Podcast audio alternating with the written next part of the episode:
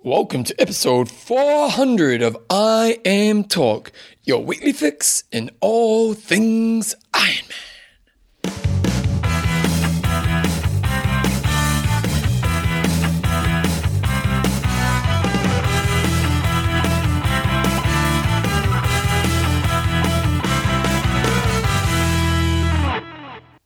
Righto, guys, welcome along to episode 400, John Newsom. Oh, it's a big week, Bevan. It's a bag wake. I got some ladies for you. Nice. You like that? Yep. Do you know what I did, John? Didn't even know it was Valentine's Day this week, and I've almost got brownie points because I was walking past the florist the other day, and I know my Joe likes some lilies, and I thought, oh, I'll buy Joe some lilies. Yeah. They were on special, which did help. Nice. And uh, I came home, gave her some lilies, and it's before Valentine's Day. Boom, Oh. chickawawa. I have to say the return on investment was pretty good.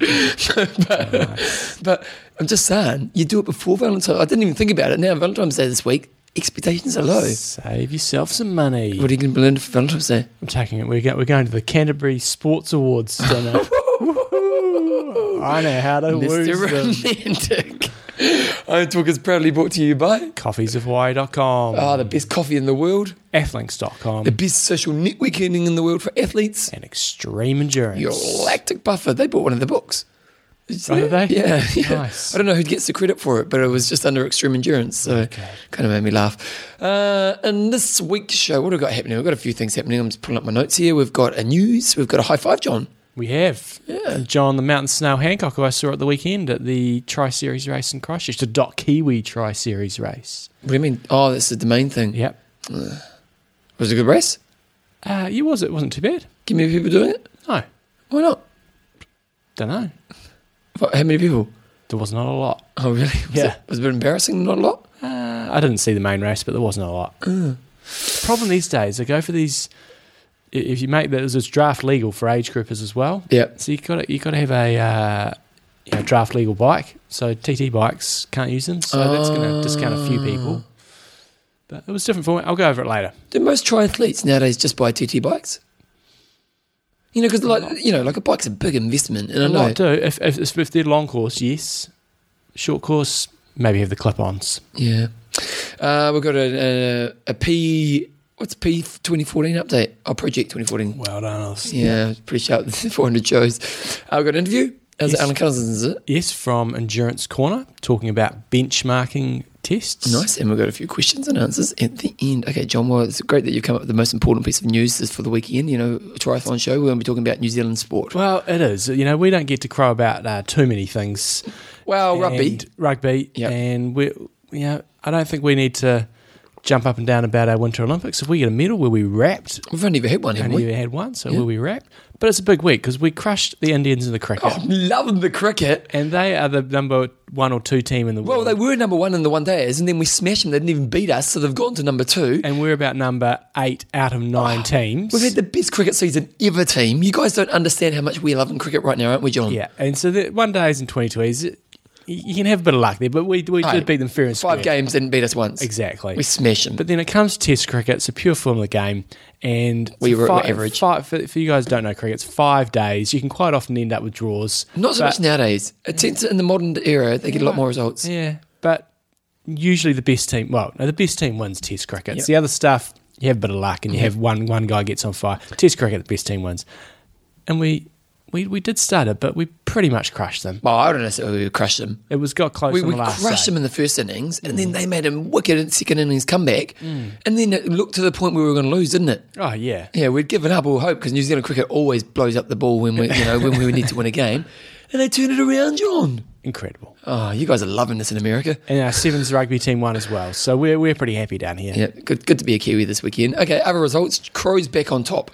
He is. So they had the Geelong 70.3 at the weekend. It sounded like ridiculously hot conditions uh, on the bike and the run, and Crowe beat a pretty high quality field. Uh, he rode away from everybody with Tim Reed and then outran him. And Tim Reed is usually a fantastic runner, and he put four minutes into him. Uh, Tim Reed. yep, he's Speedos dude. He always wears the bright Speedos. I can't think of who Tim Reed is. But anyway, And Brad Carterfelt w- ran his way into third place, but also notably you had Peter Robinson there, who was riding with those guys uh, for a while, and he's he's you know, he's been talking up his project 2014 Kona aspirations. So he is he qualified? No, no, no. Uh, he hasn't done, he hasn't done a good Ironman yet. Uh, so he did, he came in fourth place, but yeah, yeah, great field there. Uh, yeah, also of note, you had uh, Yuri van Stalent, who is what you know, won world duathlon titles multiple times, down there in ninth place. He got uh, seven minutes put into him in the swim over two kilometres. Wow. But then rode No wonder he's duathlete. rode 220, which was still not as fast as Crowe and so, but fast as most of the pro guys, and then uh, only ran 125. That must break your heart, eh? If you're like a mean duathlete, because who duathlete? Because who cares? Well, he's probably just down there doing off-season training, so he's I probably know, just but look, when you know you can match it with the top boys in the Mm. bike in those tw- run, and you're seven minutes behind in the swim, that breaks your heart, John. like seven minutes and a half. And a half. That's a Just, lot. just dig it in a little bit more. What happened to the girls' race? Girls race, Emma Moffat crushed everybody. She Oh, did she's still this. racing. She did this last year, and she did a couple of halves in pre-season, but she'll be back to ITU side of stuff. But absolutely crushed everybody. John, Mm. the long course world championships are now going to the USA in 2016. It's a long way off, but ITU Yeah. are announcing this, and for you Americans, great opportunity to do really cool distance. It's uh, usually, f- unless they change it again, it's uh, 4K, 120K, 30K, so nice distance. Not quite Ironman, but a little bit longer than half. And it's going to where they normally hold the Red Man race, so Oklahoma City. Oklahoma City. So good opportunity for you guys. You, you're not going to have the 70.3 worlds in America for a little bit now. You know, it's going to Mont Tremblant this year. It's going to Wiesbaden next year, and then it will be going somewhere else. So 2016, if you want to get So, how popular do you think this will be? Like, I know this race kind of is popular, isn't it? It is. For the Euros, it's very popular. Yeah. And when they had it in the States a few years back, it seemed to be, seemed Was to that be Vegas? pretty popular. They did have it in Vegas. It was the year they had it twice Yeah. in, uh, in Vegas. They had 70.3s and this one. And they also had it in Muncie many years ago when we were over there for a camp uh, in Flagstaff. They had it in Muncie. So they've had it a few times. So I think it'll go well. And you guys, you know, good race. ITU run a good ship. They ran a good ship, they do, Jumbo. Jumbo, ITU update. Geez, we really haven't got much news then, have we? We have not. Olympic qualifying is starting, so you guys that don't know much about Tell us how it the works. Olympics, it's pretty straightforward. You end up having 55 men, 55 women, and qualifying basically starts this season. And it becomes quite a tricky game because, firstly, you've got to get enough points to get starts in the main races. But, so, but wait a second. First of all, you- in that first period, it's about qualifying for your country, isn't it? So, It is. So you're racing for your country to get as many starts, which is up to three starts. It is. So you get th- the top number of countries get three positions, then the next level of countries get two positions, a bunch get one, uh, and then the country can decide who they who they want to send. Usually, it takes care of itself, but some of the stronger countries like um, Australia. Germany, Australia, you know, they can pick and choose who they want. So there are 55 men on the start, 55 women on the start. Um, if you get You've got to basically be within the top 140 in the ITU, so you can't have Some peasant turn up. yeah, we'll say, we'll say for example, you've got somebody who's racing long course or doing non-ITU stuff, ITU stuff, and you think, oh, we might just bring him in as a domestique. Yep. You've, actually- you've still got to do quite a few races just to make sure you're in the top 140. Probably not crazy hard to do that, um, but uh, you still got to be in the top 140. What's going to be really interesting for me is to see if the format stays the same in Rio. I suppose it's not too far away now, but it- They have to announce it. If they're going to start qualifying in 2014, surely they have to change. well, you're going to prepare people for the format. you do.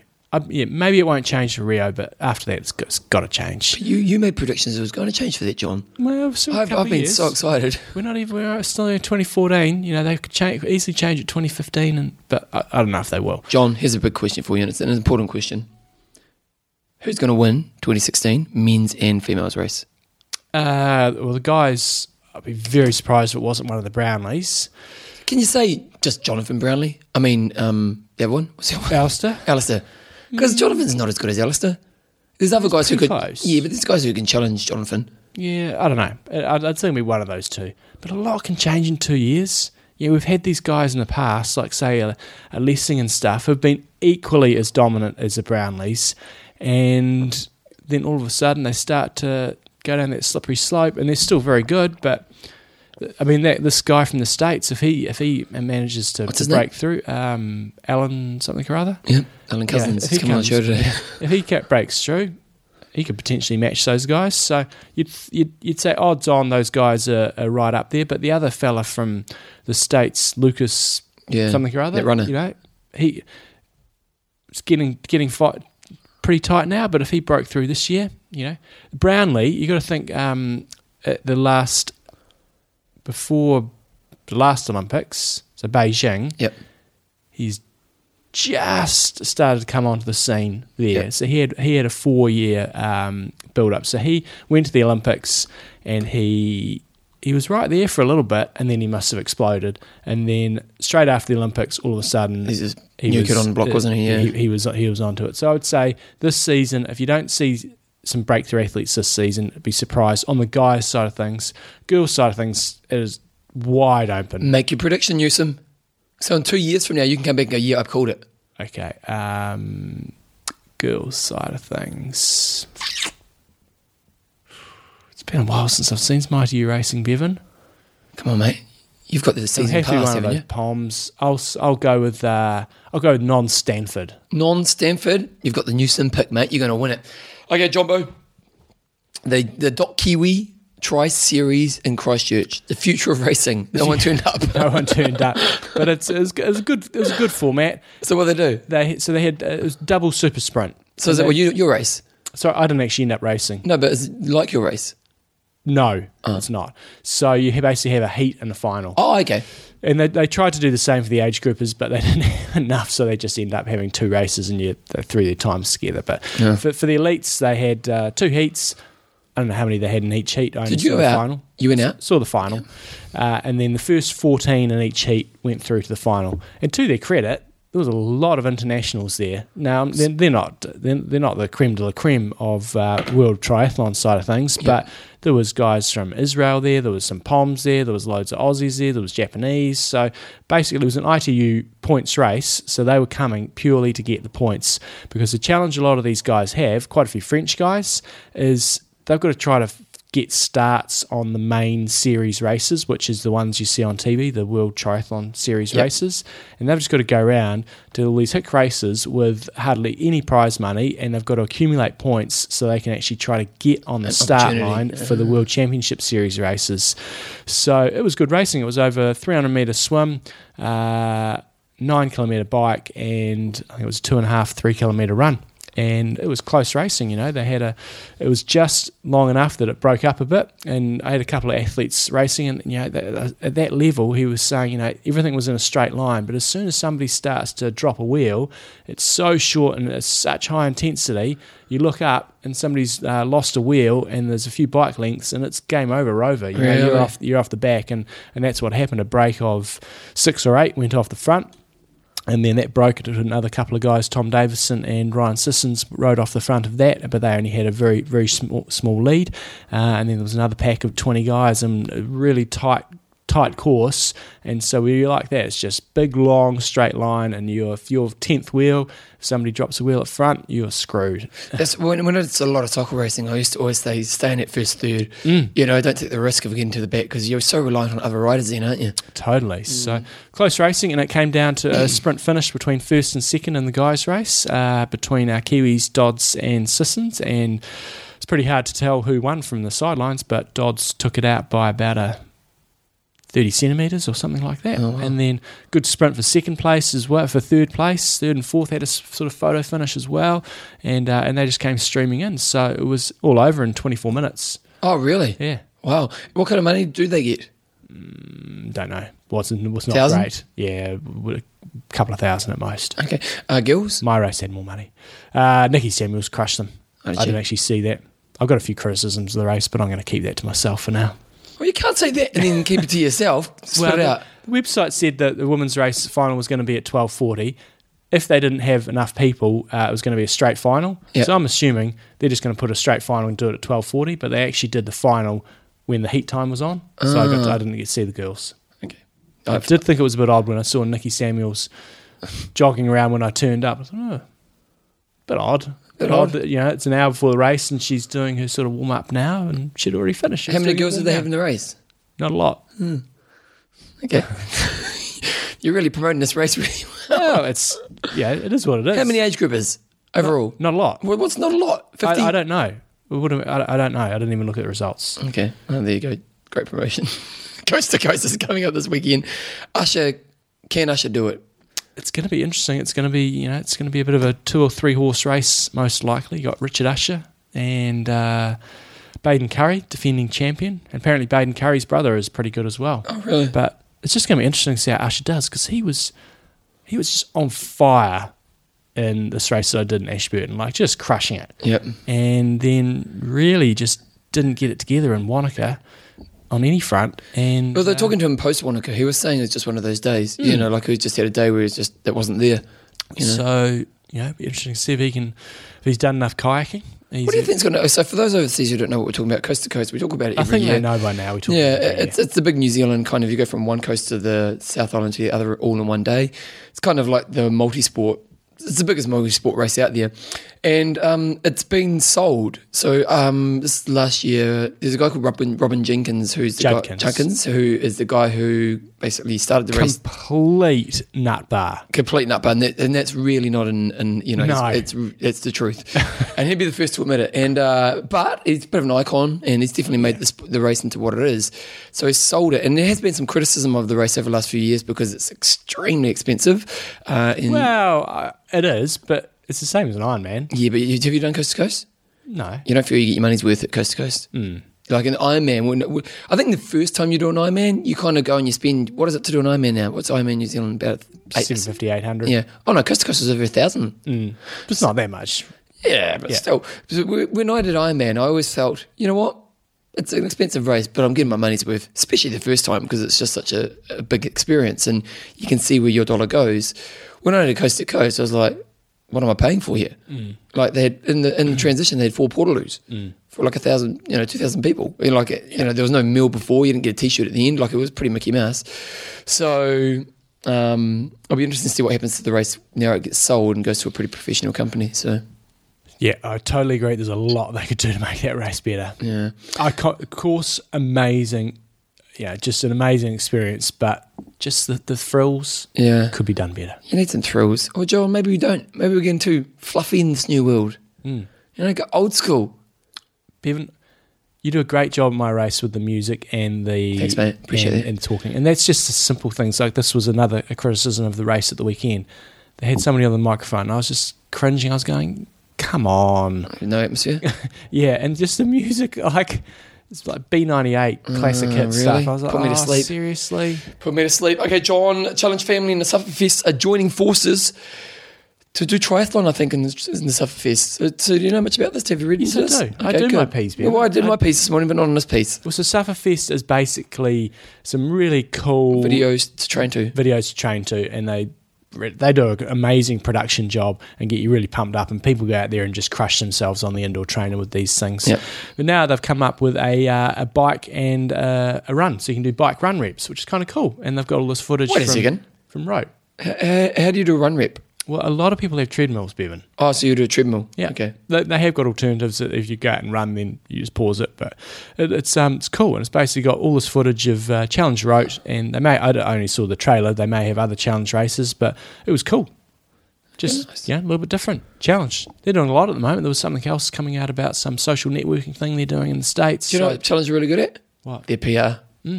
You know? Just get it out there. Yeah. Get it to us. Give it to us, basically. Uh, sponsor, John. That's the news. It is. That's the news. Wow. Life changing. Sponsor Athlinks, John. What's happening? First finishes at Challenge Pen Well, I Ticton. just I just thought we haven't done this for a while, so challenge Penticton. yeah, I got it here, right here in front of me. Yeah, who and I just thought we'd give that bit of love to our first Athlinks finishers. uh, Well, Chris Bagg. Yeah. He was. Uh, bagged it. He bagged it, man. He bagged it big time in a 914. He did pretty well overall, actually. Seventh overall. Nice. Male. He must be an age grouper. Male age grouper, Chris Bagg, 34. His bib number was seventh, and he got seventh overall, so that's pretty good. Nice. He swam a 58. He biked a 454 and then he ran a 316. So it's a pretty solid day at the, the office.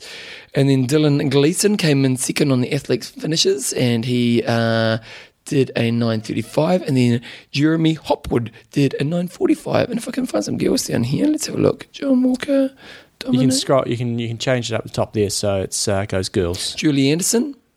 She did a eleven thirty, and then we had Amelia Birch. She did a eleven thirty nine, Nice. and then further on down, no, that's about it. And I'm, I'm just going to do a bit of Iron Man New Zealand. I've got a bit of love here because I've been um, talking about a couple of guys at Iron Man New Zealand, and I didn't realise the first age grouper, and he was an Athlinks member, Matt Lewis. Tenth Ve- overall. Very impressed. Yeah. 104 swim. Not very impressed with that. No, sharpen up. And uh, I know there's a lot of people that swim slower than that, but relatives to other times, that's pretty slow. 104 swim, 452 on the bike. Nice. On the Ironman New Zealand, that is smoking. Yep. And then a s- solid 309 on the run. Didn't get checked. Beat Meredith Kessler by four minutes, 9.13. First Athlinks finisher. And then we had Anthony Lowe's, and it was second one, and Andrew House was third. I think Andrew House in Auckland, I could be wrong here, I think he called me Bevan. Well, somebody called me Bevan in Auckland. Hey, Bevan, how you doing? And Oh, I think it was did he? Andrew House. That's I wasn't- gold. I was Have you looked at not- his athlete's photo? Because he's got the of something the morning ride. I've done the morning ride maybe on his t-shirt. He's a, have a he's a triathlete, a runner, a swimmer, a trail Yes, it was Andrew. runner. Andrew, Andrew, shame on you. that was John. yes. His best marathon time is a two fifty two. His best Ironman is nine oh six. His best half marathon is one seventeen. So there you go. Good on Andrew. Yeah. He Andrew. brings down the house. no, he does not. He's shamed. I'm never talking to you again, Andrew. Well, you will if you call me your right name. Dino Gaskin. Oh, Swanee's on here. Oh, don't you love it, things? Yeah. What about Gills? I'm just waiting for my girls to load up. Oh, okay. And what else was I going to say about. Uh, John, do we So- so do we I- know the New Zealand field? no, no. The, I mean, New Zealand are very good at doing their promo, but they haven't, you know, it's, the it's pros out still yet? three weeks out, so I'm not going to give them too much of a hard time. I just want to see who the Because, girls are. but the, the, the challenge they've got these days is the The, the, system. the Anyone system. can sign up, but they don't turn up. Yeah. And so we've got a we had a girl here in Christchurch who came on our Ironman camp. She's a Taiwanese girl, Yep. won Ironman Japan. she said you stu- she stuck on your wheel. She did, yeah. And um, she's not really sure if she's good. She was raced. She had a, a, a car crash and stuff a while ago and a bad accident. She's not in great form. And I'm like saying, well, just enter and um, and then just sort of see who's who's out there. And if you know if it's looking like you got a pretty good chance of being in the top three, then you might as well go for it. She's trying to make it to, to Kona. Um, otherwise, flag it. So they've they've got some real challenges on their hands. Um, in terms of, of the girls side of things, I'm in New Zealand. Natalie Gaskin, Oh, Dino's really? wife Oh, look at that. first. She also got a nutritional business, I think, up there in, in Wellington. I think it's like Nutrition 360 or something like that. Nice. Amanda Windoff was second, and Sarah Walker was third. So that's what's cool, guys. If you're going to go to a race, and especially if you know your local athletes, you can kind of check out and you go, okay, well, let's have a look at this Amanda, right? Let's go. I'm going to pull up Amanda. Where is she? Some people can ta even take this to uh, Natalie Gaskin, sorry. ta- you can take this to the next level. So I've got a guy coming out to New Zealand that I coach, and uh, Startless came out in his age group, and he went through, and he got all the people from last year, who, uh, all the people in his age group, and somehow he must he, he got a spreadsheet going. Got all the, the results from last year, plus a few few things off Athlinks. Put them all into a spreadsheet and figured out where I based predicted where he should finish, And, and where does he think he should finish? about twentieth. Oh, but hey, but it- it- that's a motivator. That's, that's the joy of Athlinks. You can do this stuff. Natalie Gaskin, she's done a, a 127 half marathon. Her PB for a 10K is a 41, and then a 5K is a sub 20, Nice. 19 minutes 04. So, love your work. So check it out, athlinks.com. She's done lots of Ironman. She's done Ironman New Zealand a few times. Lots of halves. Oh, maybe, no, maybe lots of halves. Oh, no, Ironman New Zealand, yep, 2011, 1048. She's pretty consistent. Oh, she did the Loaded Hawk series, 5K race back in the old days. She did the marathon in Wellington, half marathon. Nice. Oh, she's been around for a long time. She's been around the block a few times because she's an athlete. So athletescom guys, check, check, check, check it out. Discussion of the week. Do you want to do that now, or do you want to hold it off? Or So that's, we're going to be going through that with uh, Alan Cousins. From Oh, do you want to talk Gerald's about next Corner. week's discussion now? Yes. We had, a, we had a technical glitch, but we're back. Anyway, this week's discussion Tony Hodge. A friend of mine has just entered Ironman Ken 70.3, her first half Ironman. Do you want to? Oh, yeah, yeah, that's right. Sorry. The- uh, lucky she got in there. It sold out very fast. and posted on Facebook looking for ideas. You're in Never Neverland then, I weren't you? was. What were you thinking about? Oh, I've forgotten already. Okay. Uh, on Facebook, she basically said, "What should she put as her answer to her favorite song to have played at play playing at the finish line?" It got me thinking that I have always loved the question and answered it with a great deal of consideration. But in my all of my IM finishes, I wouldn't have a clue as to whether or not they have ever played this song in the finishing shoot. So maybe a question of the week for you: Does anyone remember what song they requested, and do they remember it ever being played when they finished? Maybe you could get an interview with Mike Riley. We need to get Mike Riley on Legends. Okay. We really do. Like that guy sits in that place. Prior to his upcoming Ironman New Zealand trip, and ask him if they could manage to coordinate all those requests. I, I, I- I don't think they do that. I've, I've, I wouldn't, wouldn't have thought they would, but maybe they do. What, how can you? Because the problem is, You got to sort pretty quickly through your songs. to and find you're it. going to get 10 seconds of every song. And I'm sure you could do it autom- automatically, you know, in terms of you had a sensor up there. That's all getting pretty technical, but I'm sure it's not that hard. To But do. it wouldn't be a very nice experience because the thing is to cut in and out of songs every 10 seconds. it- Yeah. So I'm pretty sure they've probably never done it. It's probably more just a fun question that they'll ask. Right. But we want to know what you want to hear. Can you can you remember what songs? That might help them come up with a compilation for finishes. Okay, yeah. But uh, No, but that doesn't work because I tried that for my runners. I th- uh, one time for my runners, we kind of you know this week's question, and we said what you know what's your favourite songs, and we'll make a Spotify playlist, and people have an eclectic. Like, Mm. Right. You know, and like there are some songs that, that you'd never want to listen to. Like my mum likes Prince Tui Decker. Right. You know, so it ain't happening. so y- y- actually, sometimes it's best not to give the crowd the choice. yeah, I would not have a clue what music uh, is played when I finished. I have to. rem- I have to admit, when I did one of the Iron Man New Zealand's, that, that Fat Boy Slim song, um, right, here, right, now. that was my favourite song leading into it, and uh, and that was when the song had recently come out as well, and they had that playing as I was going into the water, and that was quite cool. Oh yeah, that's a good one for going to work. Mm-hmm. yeah, and I was just like, yeah, that's that's yeah, that's, Yeah. that's my song, um, but I can't remember any song at the finish line. Yeah, but anyway, So that's this week's question. so the question is, what is your favorite finish line song? If you could, if you could, if they could time it, Mm. that you came across the finish line, and your favorite, what would be yours, John? I don't know. I'll answer next week. don't throw your pen, you baby. yeah, baby. It's, uh, it's this week's question for next week. Okay, well, thank you, Tony. Kia kaha from I'm not Sydney. going to ask you what your question, your favourite is, because that's we'll do that next week. I've got this really cool one right now. Okay, don't tell Uh, us.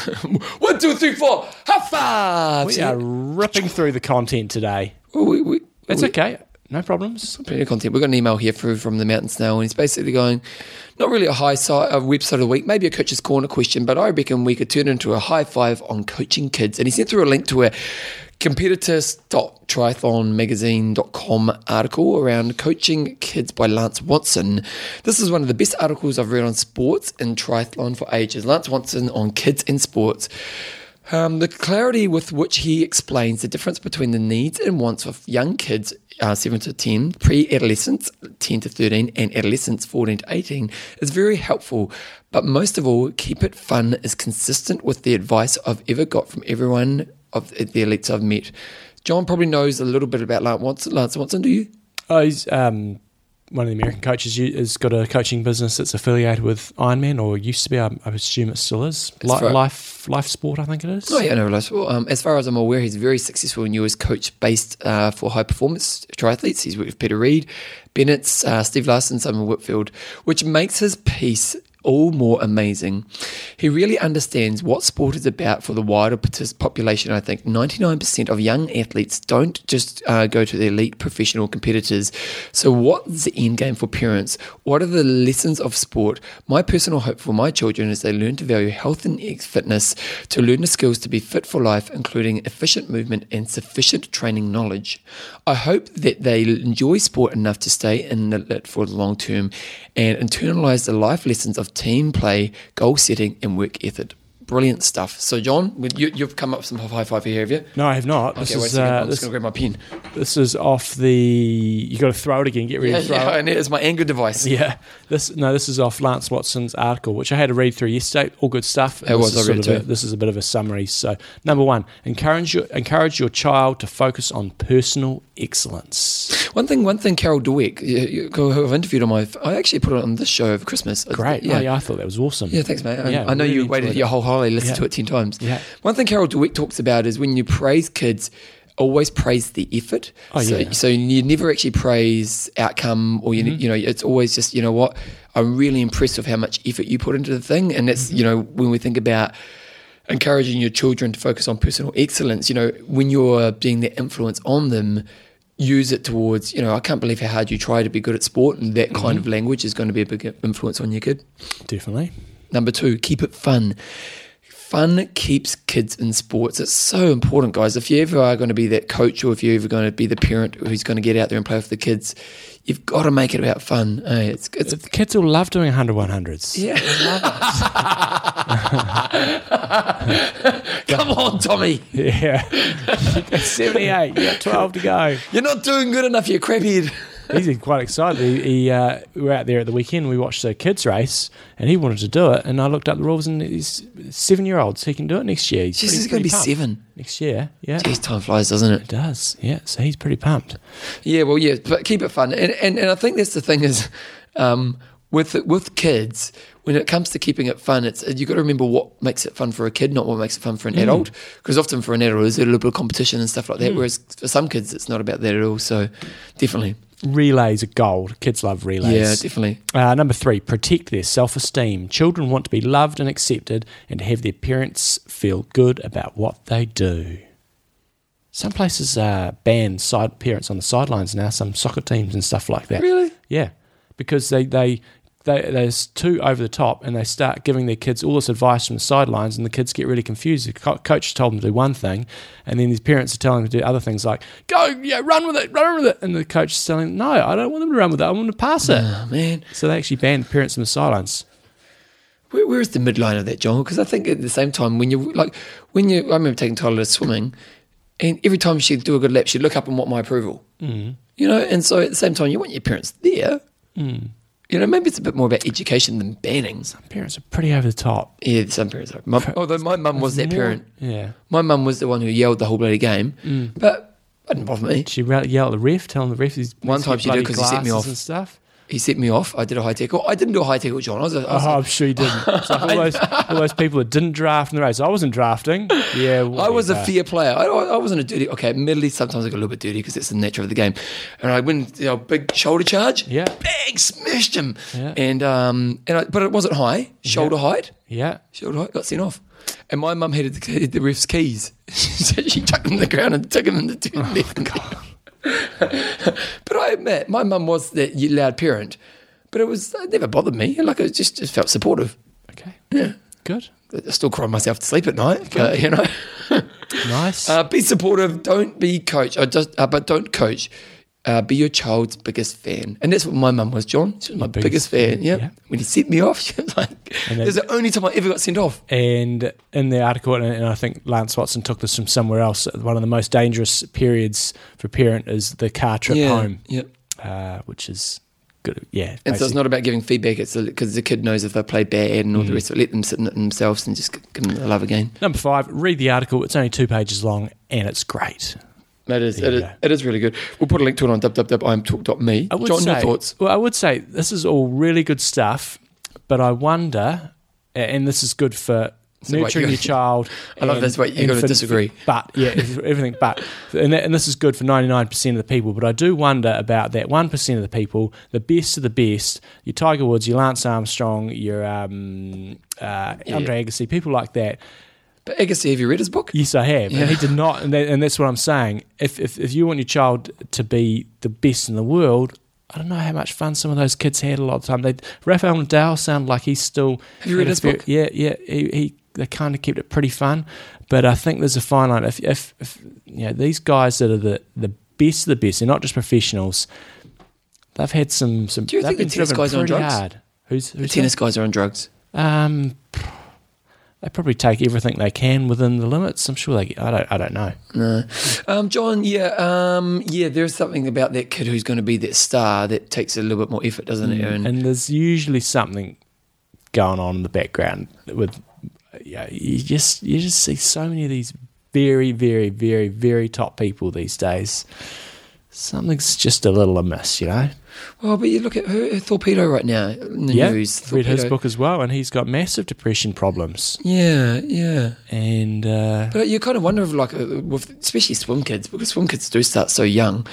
And, um, you know, it's uh, they had a sports psychologist on the news when they were talking about Torpedo lately. He went AWOL, AWOL or something like that, he went missing or something. And um, and he was just saying, you know, one of the problems for, and, and actually I think this is an Ironman athlete problem as well, is that these athletes are just, you know, the best in the world at this one thing, and because they've given their whole life to being the best in the world at this one thing, they actually lack skills and and you know development in other areas of their life. And so then when they, and especially in sport, because you're such a young man's game, once they give up, they get into the real world, and what else do they have? Yeah. Well, Tiger Woods is a perfect example as well. With Yeah. yeah, um, yeah Sexual deviance. sexual deviance. But but I, I, I think that's one of the downfalls of our sport. I, I think that's a real concern for our sport, not just for the, the elite guys, is that the, the thing I often talk about to people who don't understand Ironman is that the esteem you get from Ironman is so powerful that it makes us neglect every other area of our lives. And it can can be like it's not that everyone's like this, but it can be a really dangerous sport in creating hugely unbalanced people who get trapped in the sport because they they've kind of neglected every area of their life. but a lot of these people have had some sort of life outside of sport before they've got into it. So Yeah. agree that you can definitely get into that space, but they've most of them have had balance. Whereas someone like Thorpe and stuff, They've never been had a it. swimmer kid, and, and that's all they've ever done. They've been up at five o'clock every morning since they were ten years old, and then he's you know twenty five or whatever, and released into the world. So Mm. slightly What would be your tips for helping kids love sport? Uh, well, I mean, we run our program here in Christchurch, and we, um, for a lot of the parents, we've got to try to rein them in a bit. They want to get all the gear and the fancy stuff, and so we try to keep it really simple in terms of not getting the fancy gear. And this, and, and I'm talking about the kids up to probably the age of 13. So um, they, the kids always, these, especially these days, they just want the flashiest gear all the time, and so we really try to discourage that. Mountain bikes are fine, and stuff like that, and just uh, again, it's that fun element. We try to incorporate. Um, good training principles into the program again whilst keeping it fun so so relay stuff a lot of bike skill stuff which they really enjoy in terms of you know going around cones and stuff and it's all re- very very good for them but probably the main thing and that's been alluded to here is uh, we do time trials so we do do have certainly do have races but then we might turn them into handicap races as well so but we do time trials every every term we'll do time trial at start time trial at the end and the focus is very much on trying to get your time better and and we have a, a trophy at the end of the term for the person who's made the biggest improvement in their time not the fastest person they'll get recognition at the, the regional championship races and stuff but we have um, awards for the, the biggest improver and uh, and that's a big focus And one thing Lance talked about in his article, which is quite a good, good point, is uh, excuse me, is um, the importance of of uh, team identity for kids. And Oh, you know, yeah. like you know, he talks about a lot of kids will change sports, and especially around ten to thirteen age group, because of their friends. And I know for me, I was a soccer player. I played soccer up until I was about ten. And then I changed schools, and all my mates were league players. So uh, you know, overnight I just went to league. Yeah. and uh, and you know so if you can if you are going to be one of those influences of an environment is how do you create that kind of camaraderie that that sense of you know team and all that and encourage those kind of identity things that come alongside that so important stuff because as as John was saying in his article is you know there is only going to be that one percent who make it through, and um, a- and and I think the ultimate goal is how do you create healthy people in sport is actually more about that than you know just always finding winners. exactly So there we go. That's uh, this week's high five sponsor, John. extreme endurance Let's talk about the blog, are we? Well, we're going to the blog because I've got an article here about uh, the six healing benefits of probiotics. Oh. Uh, number one, digestive health, urinary health, allergies, women's health, immunity, and obesity. So there was a research by Stanford University because we're all obese, us triathletes. Uh, Sorry, man. I'm carrying an extra 50 kg 2006. right now. Stanford Re- University researchers found that obese people had different gut bacteria than normal weighted people, a fir- first indication that gut flora plays a, a role in overall weight. So it's good stuff, probiotics. It's scientifically, there's a, a great deal of uh, evidence out there that very, very good for you. Uh, and basically, the extreme gut endurance uh, is going to help promote good gut flora. So, especially for you guys that you know, you, you have issues um, with your guts, whether it be in training, whether it be in racing. This is just another sort of thing you can throw into the mix to try to help things flow through nicely. Obviously, you want to be looking at your your general nutrition, but this is just something else you can you can throw in there to just try to get things flowing nicely. And there's a whole bunch of other things in terms of the allergies. You know, we, we give Thomas um, probiotics because he can't have dairy and stuff, and there's a lot of probiotics in dairy. And uh, so, especially if you've got, you know, maybe if you're, you're vegan or if you're anything like that, you probably, I don't know, but just another little thing you can throw in the mix. So, check it out Extreme Endurance, Extreme Gut Endurance. If you're in off the, ordering off the .com site, use the promo code IMTalk5 and you get five bucks off. Jumbo, if you're on the same blog, you go down the page a little bit. Good old Samantha Silverman has joined some CrossFit team. Those CrossFit girls look mean, don't they? I do. Oh man, I wouldn't mess with her. Yeah, and they're all taking extreme endurance. So if you want to look mean as well, Take some extreme Take it. endurance. Yeah, far out. Okay, Jumbo, uh, extreme endurance. Okay, next up, we've got Alan Cousins on the show. He's going to be talking about the question that we put on this week's discussion is uh, what, what are some of the benchmark sessions that you can do for your season? And uh, here is Alan right now. Right. This month, or this, this week, uh, hot topic of the week was a discussion around what sort of benchmark testing you do. And uh, we've got some experts in house. Um, Bevan is a resident expert. but- Wow, you know, I try. but, but even more of an expert in this area from Endurance Corner, we have Alan Cousins, who's the physiologist, sports physiologist there, um, attends most of the camps, and just a bit of a guru in terms of the, the science of our sport. So, welcome back to the show, Alan. From Endurance Corner. Thanks, guys. Thanks. You've built me up. I hope I can live up to that. Oh, I'm sure you will. You're in Australia, I'm sure you'll be able to. Yeah. Um, so, Alan, uh, I, I was going to read out a couple of the posts we had on here. A lot of the people, and when they're talking um, benchmark testing, a lot of the power junkies automatically switch over and they go, right, you know, I do my FTP test every uh, four to six weeks, and usually that's in the in the form of uh, of a of a time trial of say 16 kilometres or a 25 minute um, power time trial. So we had Stuart, Stuart Martin Lawrence, he uses power tap on the bike and completes a, an FTP. T, FTP test every six to eight weeks. Um, swim is is five by four hundreds uh, just to see if his, his times have improved there. John Ellis, good old Muscles Inc. John Ellis from Christchurch. Every fifth week he does uh, is a recovery week, and when he does that, he goes and does a 2k time trial in the pool. Um, he's got a, a 10 kilometer running loop that he does, and does a time trial on the bike that's around about 40 minutes in duration had a couple of other guys there also who said they do uh, time trials on the bike, 400 meter swim time trials. Lucy Francis, I don't bother with benchmarking. For me, it's more about pa- what pacing I'm holding consistently, and that is getting closer to my race goal pace. Um, and then Rob Gray, he does a 400 time trial in the pool, a 200 time trial, which gives him his uh, CSS, which is the guys from Swim Smooth. They um, use the CSS score, does 1,000 metres, and then he does uh, 10 by 400s as his, his prep for the race. Other guys, uh, Jens Olsen does a 5k run and a 200 metre test in the pool. So there's a whole bunch of um, tests that guys do out there, and some of them, are, or most of them, tend to be anaerobic in their nature. And we're going to talk a bit about doing how, how, how valid some of those tests are, and uh, and also maybe looking at some other alternatives um, as we sort of go through the discussion. So, um, I guess Alan, you know. Um, you guys at Endurance Corner, um, you know, are you just sort of looking at the, the anaerobic tests with your, your athletes, or do you look at doing sort of aerobic testing and maybe give us a bit of a, a summary around, you know, what you're trying to achieve from, from benchmark testing?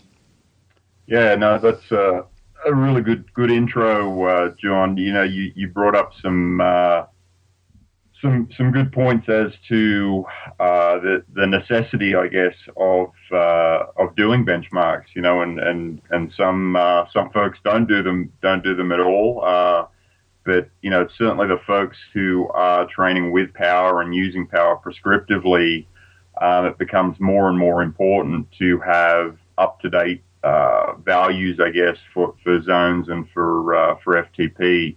So I think you know that that's the first thing to first question to answer is uh, you know what are, what are we hoping to get from uh, from these tests and for uh, for the power folks you know it's certainly a, a decent number for our zones that that sort of represents uh, you know true aerobic or true anaerobic efforts for, for where you are currently in the season and also a, a relatively accurate number for that that FTP because uh, you know, if you're using some of the software out there, so much is based upon having a, an accurate number for uh, for functional threshold. So, you know, they're they're the, the two questions that we, we really want to get a get a good handle on. And uh, you know, as you said, the the trend at the moment, I guess, is uh, definitely towards the high end tests. You know, those uh, five minute, twenty minute effort sort of sort of tests. Um, you know, and they're obviously uh, appealing. uh, you know, in in some ways, it's certainly for an athlete a lot uh, less daunting to uh, to face a, a, an all out effort on the trainer for five minutes versus uh, you know, an all-out hour or 90-minute effort. So, you know, th- there's definitely a inherent uh, a- appeal to those shorter tests. Um, but you know, I, I, think it's one of the questions that we have to answer is t- to what extent um, is the athlete's anaerobic fitness coming into play on those tests? You know, and uh, certainly in my experience, I've seen you know at the start of the season when an athlete's rested.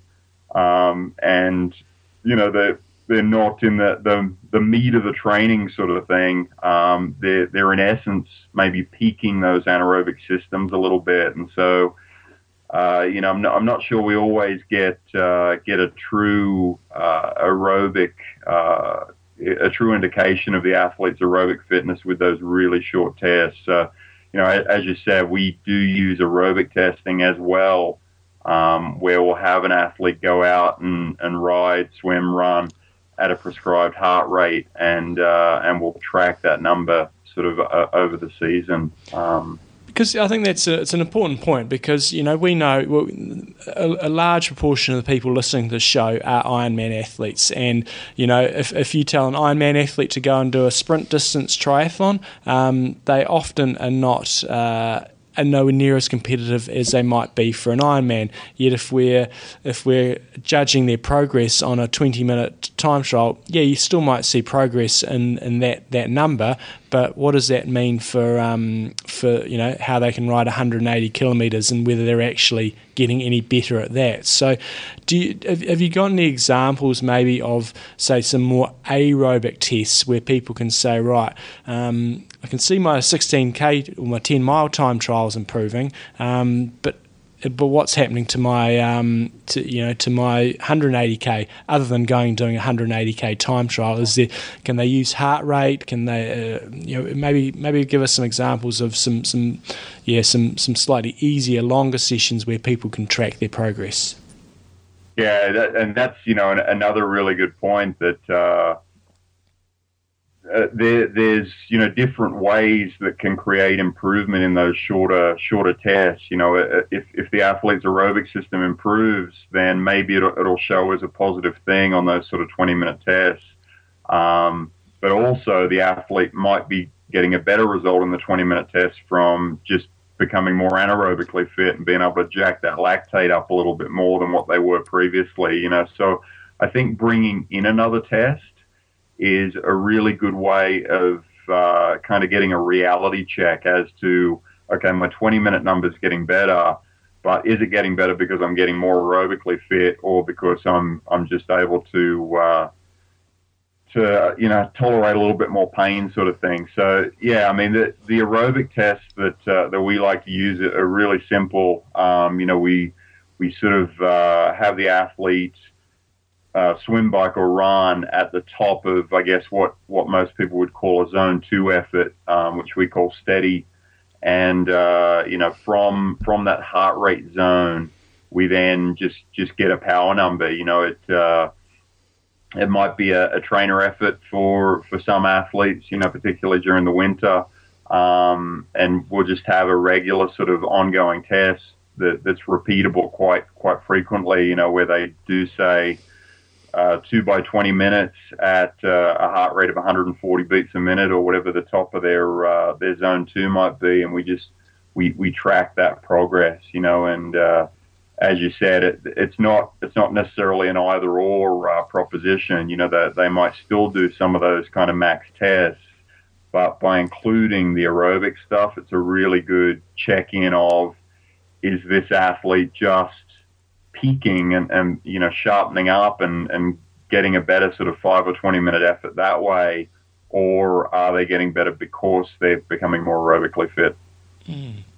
And um, and and do similar sort of things with um, with running. You know, obviously we, we we we really get start to crunch the numbers with our biking because we've got the power meters. But um, in terms of your you know your running for Ironman athletes, you know, to, to, it's, it's, certainly one thing to go and do a twenty minute um, FTP test, and, and that certainly takes a bit out of you on the on the bike but to, to go and regularly do say a 5k time trial yeah. um, running that just beats the living crap out of your legs so so maybe give us some examples of um, some of the, the forms of running benchmarking that, that you do and um, and you know what yeah just just some examples yeah, so you know, same uh, same sort of deal for, for the run. Um, you know, one of my favorite favorite tests is to uh, to pay a little bit of homage to uh, to Phil Maffetone and uh, you know use use the old uh, Maffetone test, the 180 minus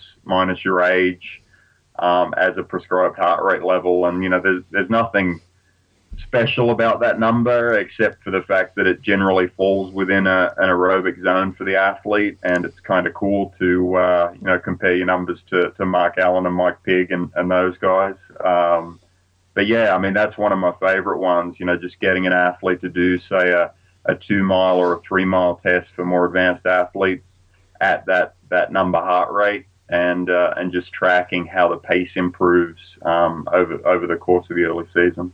So, so, uh, so what you're saying, Alan, is that you don't necessarily have to go to that top end. You know, those those real high zones. Um, that you can do things like you know 180 minus your age, which is going to set you in aerobic zone. Now, how do you then set your pacing from that place? You know, if you're going to use that as a gauge to where I'm going to set my zones for my training. Yeah, I mean, if you want to, uh, you know, if you want to use that prescriptively um, to, to set a, a, sort of FTP estimate, I think you, you probably need to have two paces. Um, you know, so sometimes we'll do a test that's similar to that, but we'll have two heart rate levels. So might be the top of steady and the top of moderately hard. And we'll look at how that pace increases as the heart rate goes up.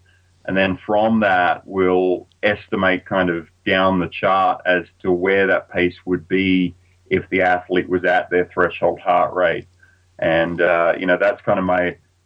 My favorite way, I guess, of uh, coming up with a really early season uh, FTP number, particularly for the run, because uh, you know, as you said, the the stress of going out and doing an actual run FTP test, um, you know, it's uh, I've, I've learned the hard way in in working with athletes, and you know, in the beginning when I I kind of developed an interest in performance modeling, and uh, you know, you'd read the studies and these uh, the scientists would, would have the athletes do uh, you know these criterion performances of all out 1500 meter runs every week so that they could get uh, you know get data and, and track the improvement in athletes and I thought yeah that's that's cool you know we'll, we'll come up with a nice chart that uh, that shows the improvement and tracks that relationship between load and performance but uh, yeah, when I started doing it, the charts sort of uh, they, they, took a bit of a nosedive about about week three, so uh, so we had to had to reevaluate things a little bit.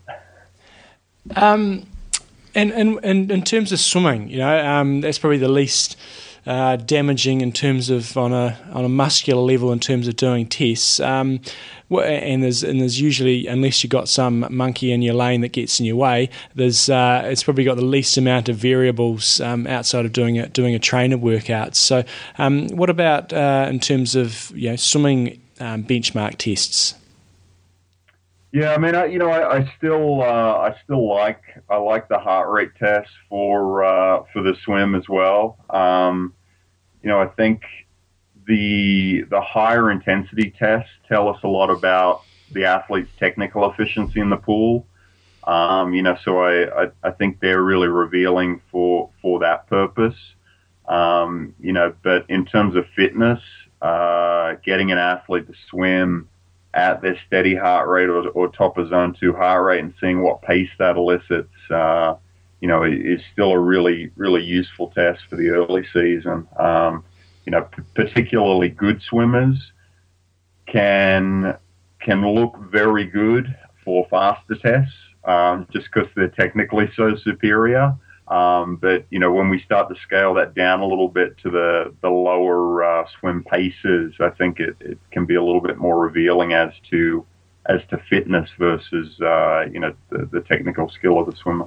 Alan, how often should people do benchmarking? You know, like it's obviously, uh, you know, measuring yourself as a start point's really important to you can, so you can see your progress and then you can change your zones and all that around it. But there's obviously the people who probably get in the trap of doing it too much or, or not doing enough. What kind of time frames as an athlete out there should we be thinking about doing our benchmarking around? Yeah, that's a, that's a great question. I, you know, I think it comes down to a lot to the test that you're using. Um, you know, certainly those higher intensity tests, uh, we're, we're, we're limited by virtue of the fact that we, we just can't can't do them very frequently without uh, kind of digging a digging a hole for ourselves, you know.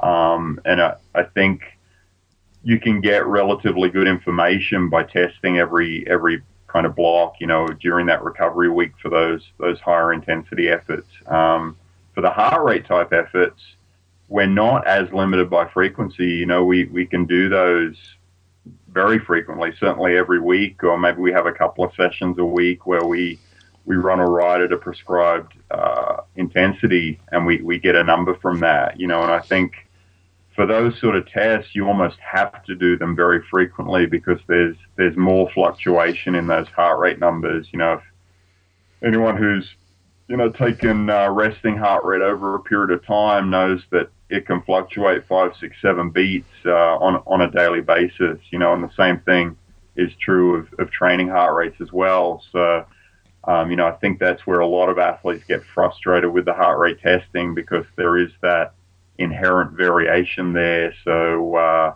it doesn't always, um, you know, you, you you've put in the work, you've got fit up. If you're testing on maybe a funky day or a, a day where you've kind of overdone the caffeine a little bit or uh, you know just generally stressed you can get a result that's maybe not not true and not indicative of, of fitness you know so i think you if you're going to take a heart rate uh, methodology you almost need to you know jot down those numbers on a weekly basis and come up with just kind of a line of best fit so that you get a get a true sense of what's uh, what's happening with with the heart rate uh, heart rate fitness numbers so that, that leads on quite nicely in terms of um, you know, you, have got your science hat on, but then if you put your, your sort of real world hat on, how do you deal with athletes um, when they're not making improvements? Because you know just uh, the the type of athletes that most Ironman athletes are, we're all pretty competitive, and when you mention the word time trial or, or benchmark test, they want to go out there and they want to set a personal best every single time they do that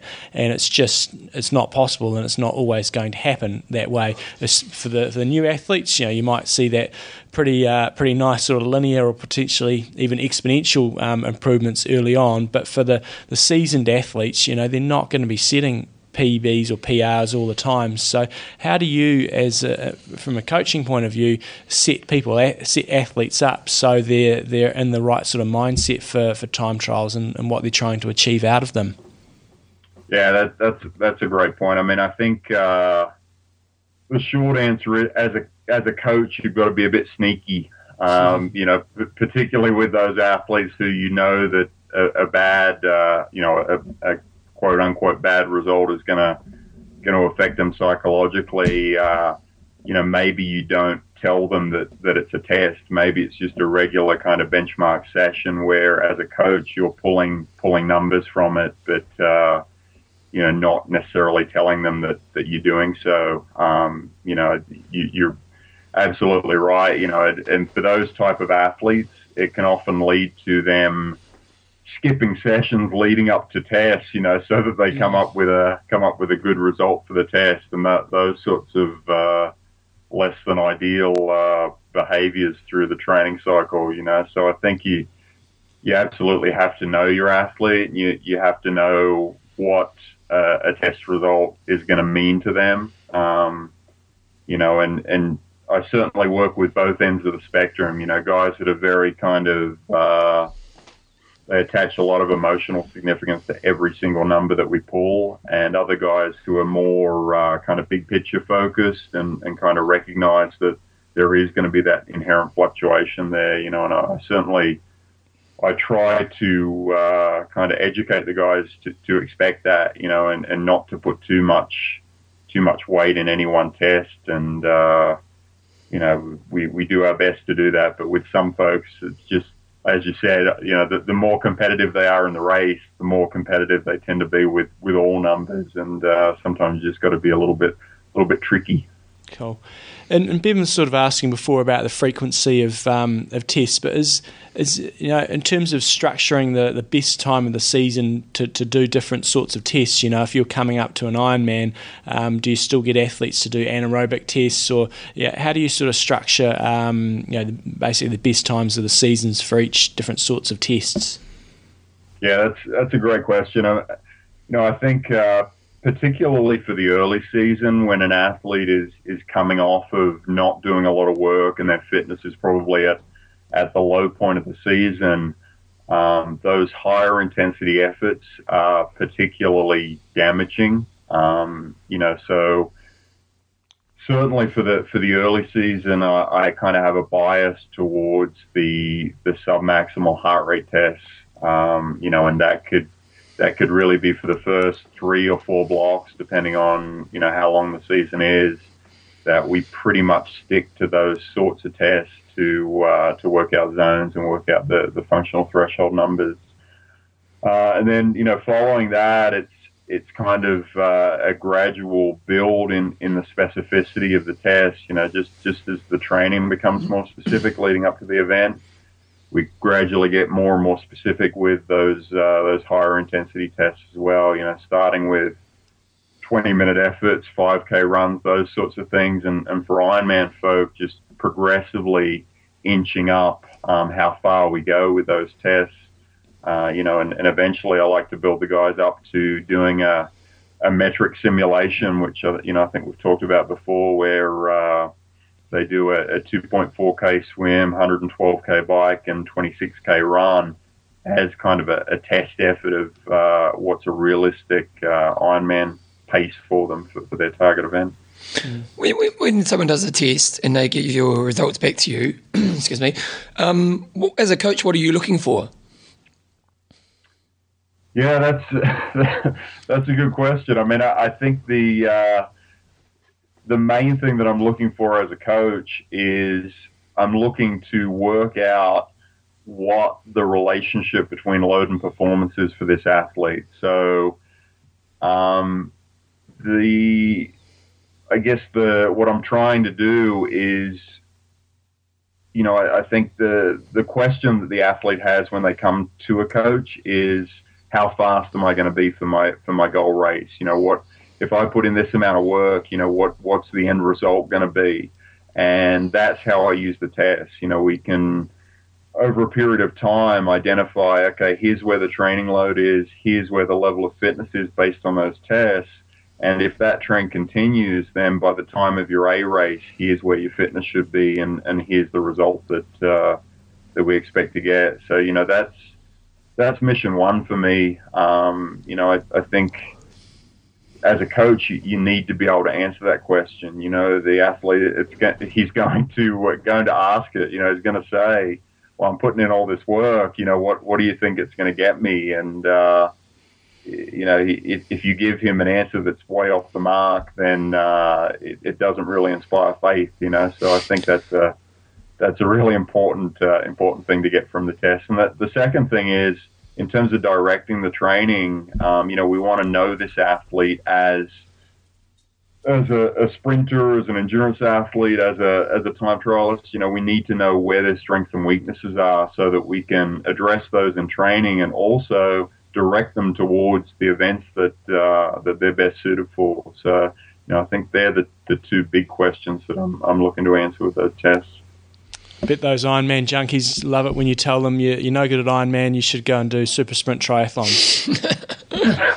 well, that, that's that's the good thing. I mean, the, the aerobic training is good for uh, good for all of them, you know. So it doesn't uh, doesn't mean they have to stop doing the, the training that they, they love. But sometimes, I mean, you know, just a little bit of a push can. Uh, can, can really kind of create a shift, you know. Athletes kind of become they, they sort of have the blinkers on. They have these events that they prepare for year after year, and just changing things up a little bit on, on a suggestion. You know, sometimes it's like, man, I, I did surprisingly well for that uh, for that sprint race or that 5K or you know whatever the uh, whatever the, the test might indicate that they're going to be strong at. You know, and it can uh, it can make the sport a bit more fun and uh, you know keep keep their motivation up as well. It doesn't necessarily mean it has to be their A race, but uh, including things that they're good at is uh, generally a, a good policy for a coach. I think. Nice. So, anything else you wanted to? ob- Obviously, we want to talk a bit about um, endurance corner, but uh, anything else you sort of had uh, in terms of benchmarking?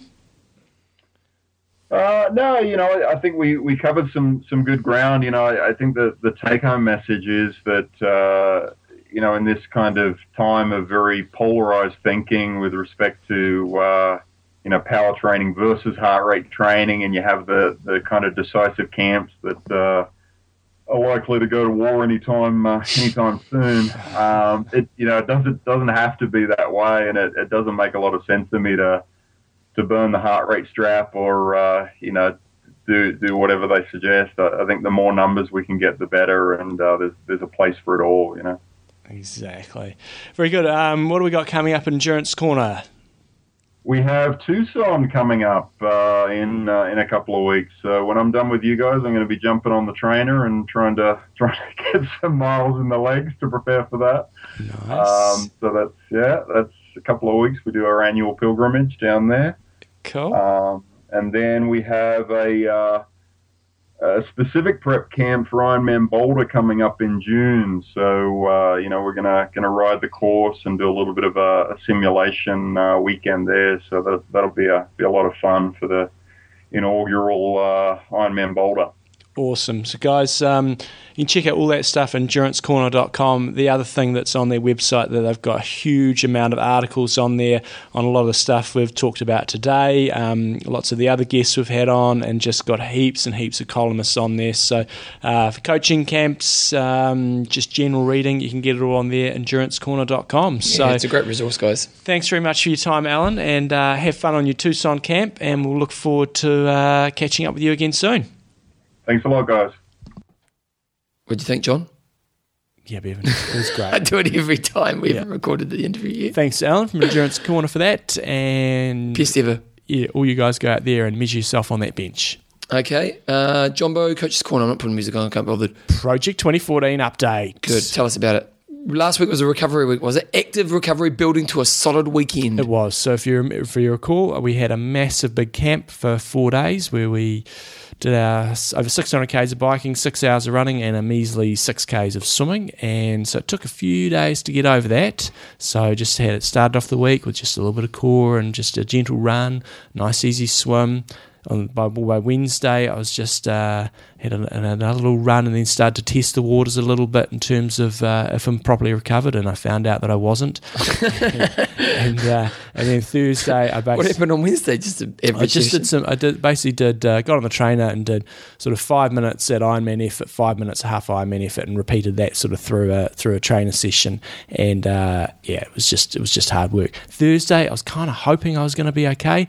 Went out and did uh, a 40k effort at or 45k effort I think it was at uh, half Ironman pace, which is you know that's moving along reasonably quickly for, uh, Well, for what's us. your power? What, you, you're obviously sitting on power. So, So t- it's trying to aim for 270 watts, and it was a good indicator for me that I wasn't recovered because I, I managed to hold the power just. But effort. uh, effort was was high, and also my heart rate was still elevated by a good sort of five to seven beats. So going along, yeah, power's looking good, but and this is what I can hold in a half Ironman, but it feels a hell of a lot harder. So it was a good indication t- to me that I was not quite recovered and I need another day to get over it. So Friday had a swim and then did some stride work with the on, on my run. So especially at this time, the build up, uh, whilst uh, you know starting to get a bit tired from the build up, doing a fair amount of specific work.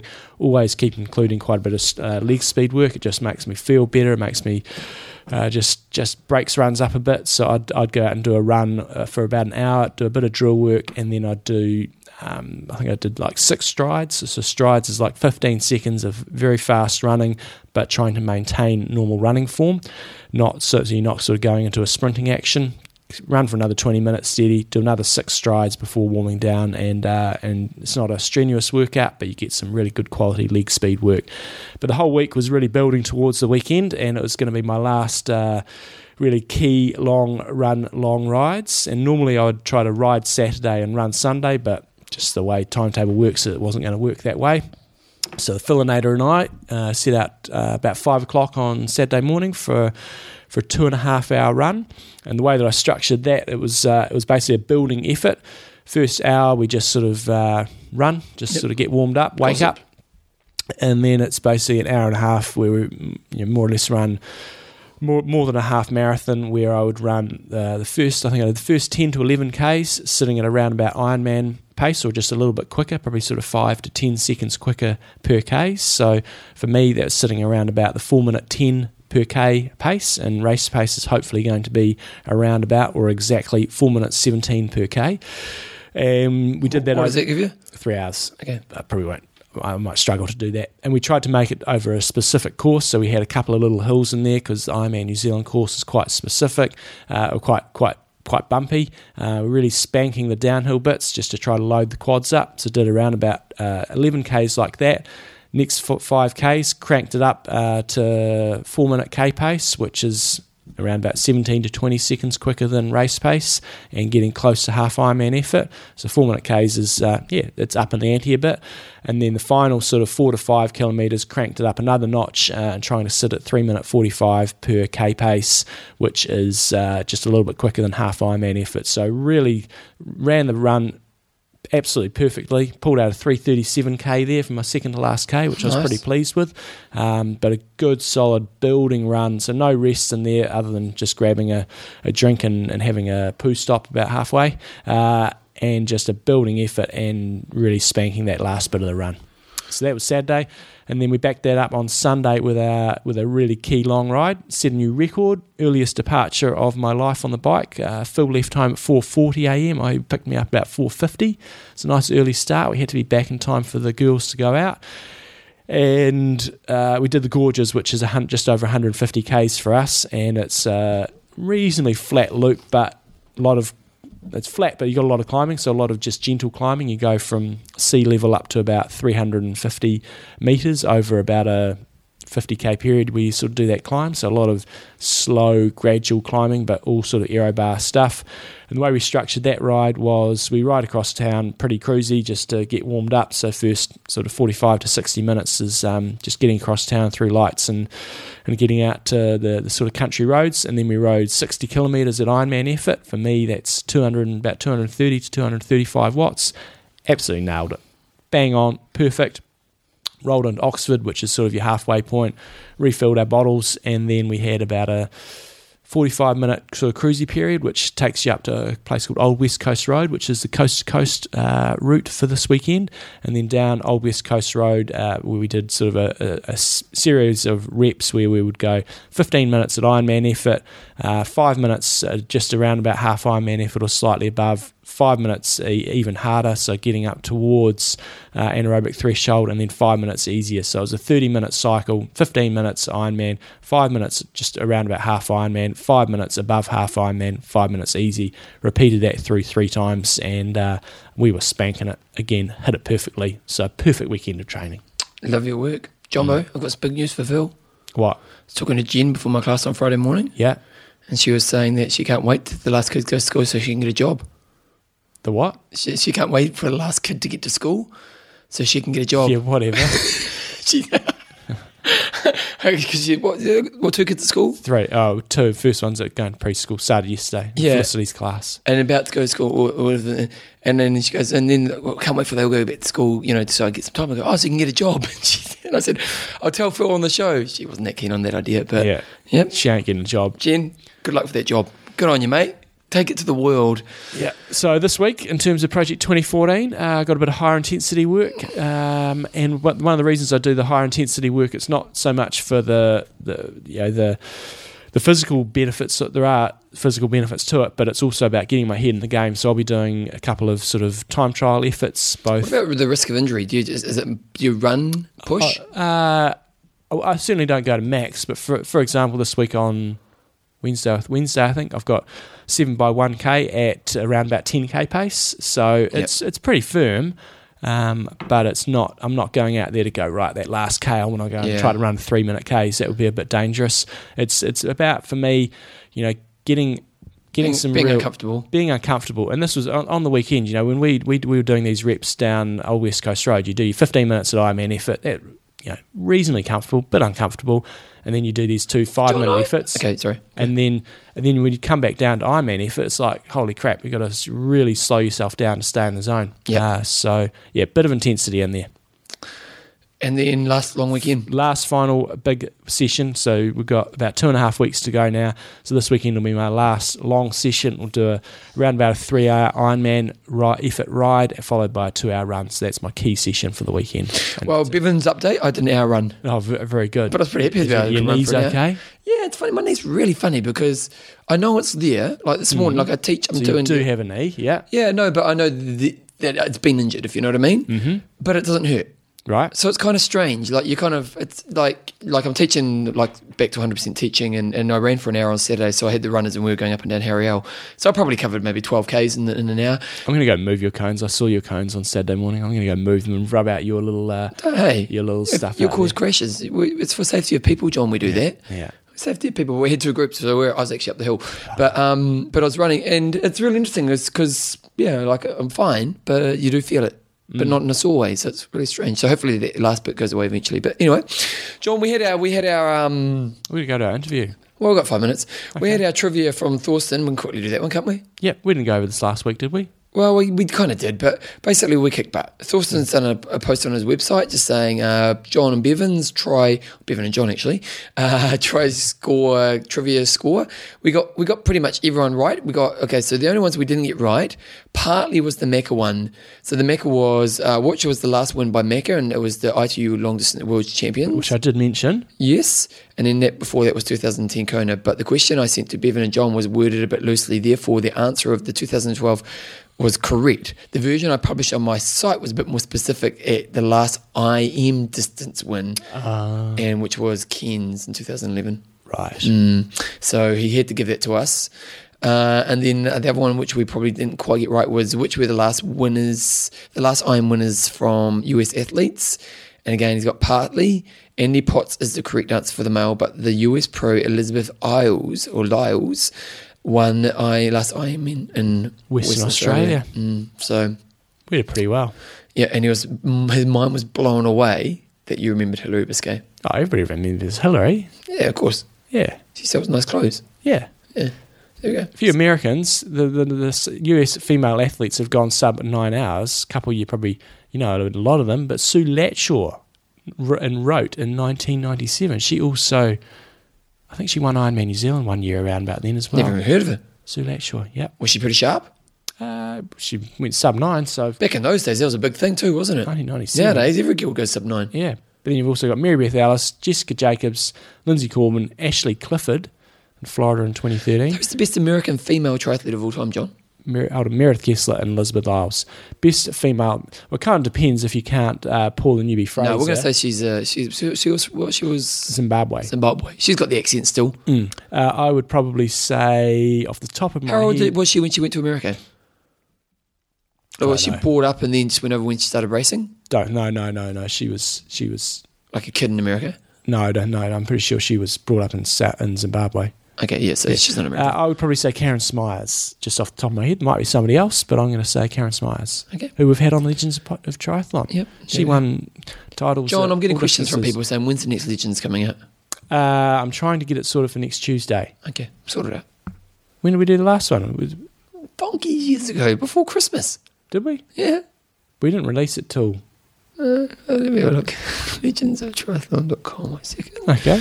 Let's just pull this one out. It was meant to come out monthly. Just that. Yeah. Legendsoftriathlon.com. Here we go. Beautiful website. Mhm. Beautiful design. Come on, website. My, this computer sucks. Came out in the 7th of January. There you go. We're in February. So, yeah, okay. So there you go. Yep, no, you're I right. got it under control. But, but you need it next week. Yeah, well, that's what I'm, that's Who- what who I'm we gonna working have? towards. Uh, it's looking likely, not making any promises, but looking likely that it'll probably be Heather Fuhr. Hmm. Oh, good stuff. Oh, should be a good one. And then I think we sh- you should try to do Mike Riley when you're in. Uh, Yep. Or at least hook it up when you're in bloody. Oh yeah, he's Tupper. probably um, probably a quietish time of the year for him. Yeah, give it a go. like, I think Riley would be a great one. Okay then, um, Jumbo, let's just pause because we're going to do an interview. We're back in one second, guys. And we're back, John. Very nice. Uh, so I think we're responsive now. Well, we had a bit of carnage, didn't we, John? we did with the d- disaster time. anyway. Disaster. We were going and getting Skype ready for Alan Cousins. Cousins. I need to go to the toilet, and I was changing, just moving the mic. Spilled the glass of water over my laptop, didn't I? Yep, move fast. It was a good. I I was quick, wasn't I? I've not seen you move that fast in a while. No, I, I, well, it's been years, John. And the reason was uh, pretty much a whole glass of water went over my computer, didn't it? but you can still hear us, so that means diva- disaster What, averted. what I did well, turned it upside down straight away, didn't I? Nice work. That was a Yeah. good move, yeah. Yeah, yeah. And then John went and ran and got the tea towel. Took about half an hour to find a tea towel. There was no label on your drawers. Have a word to Joe about it. But label- Organisational. but it worked out. The show's still here. That could, 'cause imagine we would have lost the show. I know. Oh, I've got a busy day today. Exactly. We recorded early because of that. Mm. Sponsor, John. Coffees of Hawaii. Luckily, it wasn't Coffees of Hawaii. Yeah, exactly. So we charged up the computer. You know? If you get, if you haven't had coffees of Hawaii before and you're not quite sure what flavour you want to get, best way to go down, they've got sam- sample coffee packs. Oh, that's a good idea, isn't it? So you got uh, a, a- a one island sample box, which has got three different sorts of coffees, just a small little pack, a two island, a three island, or a four island, where you get four different coffees, surprisingly, from four different islands Maui, Molokai, Kona, and Oahu. Oh, uh-huh. that's good. Yeah.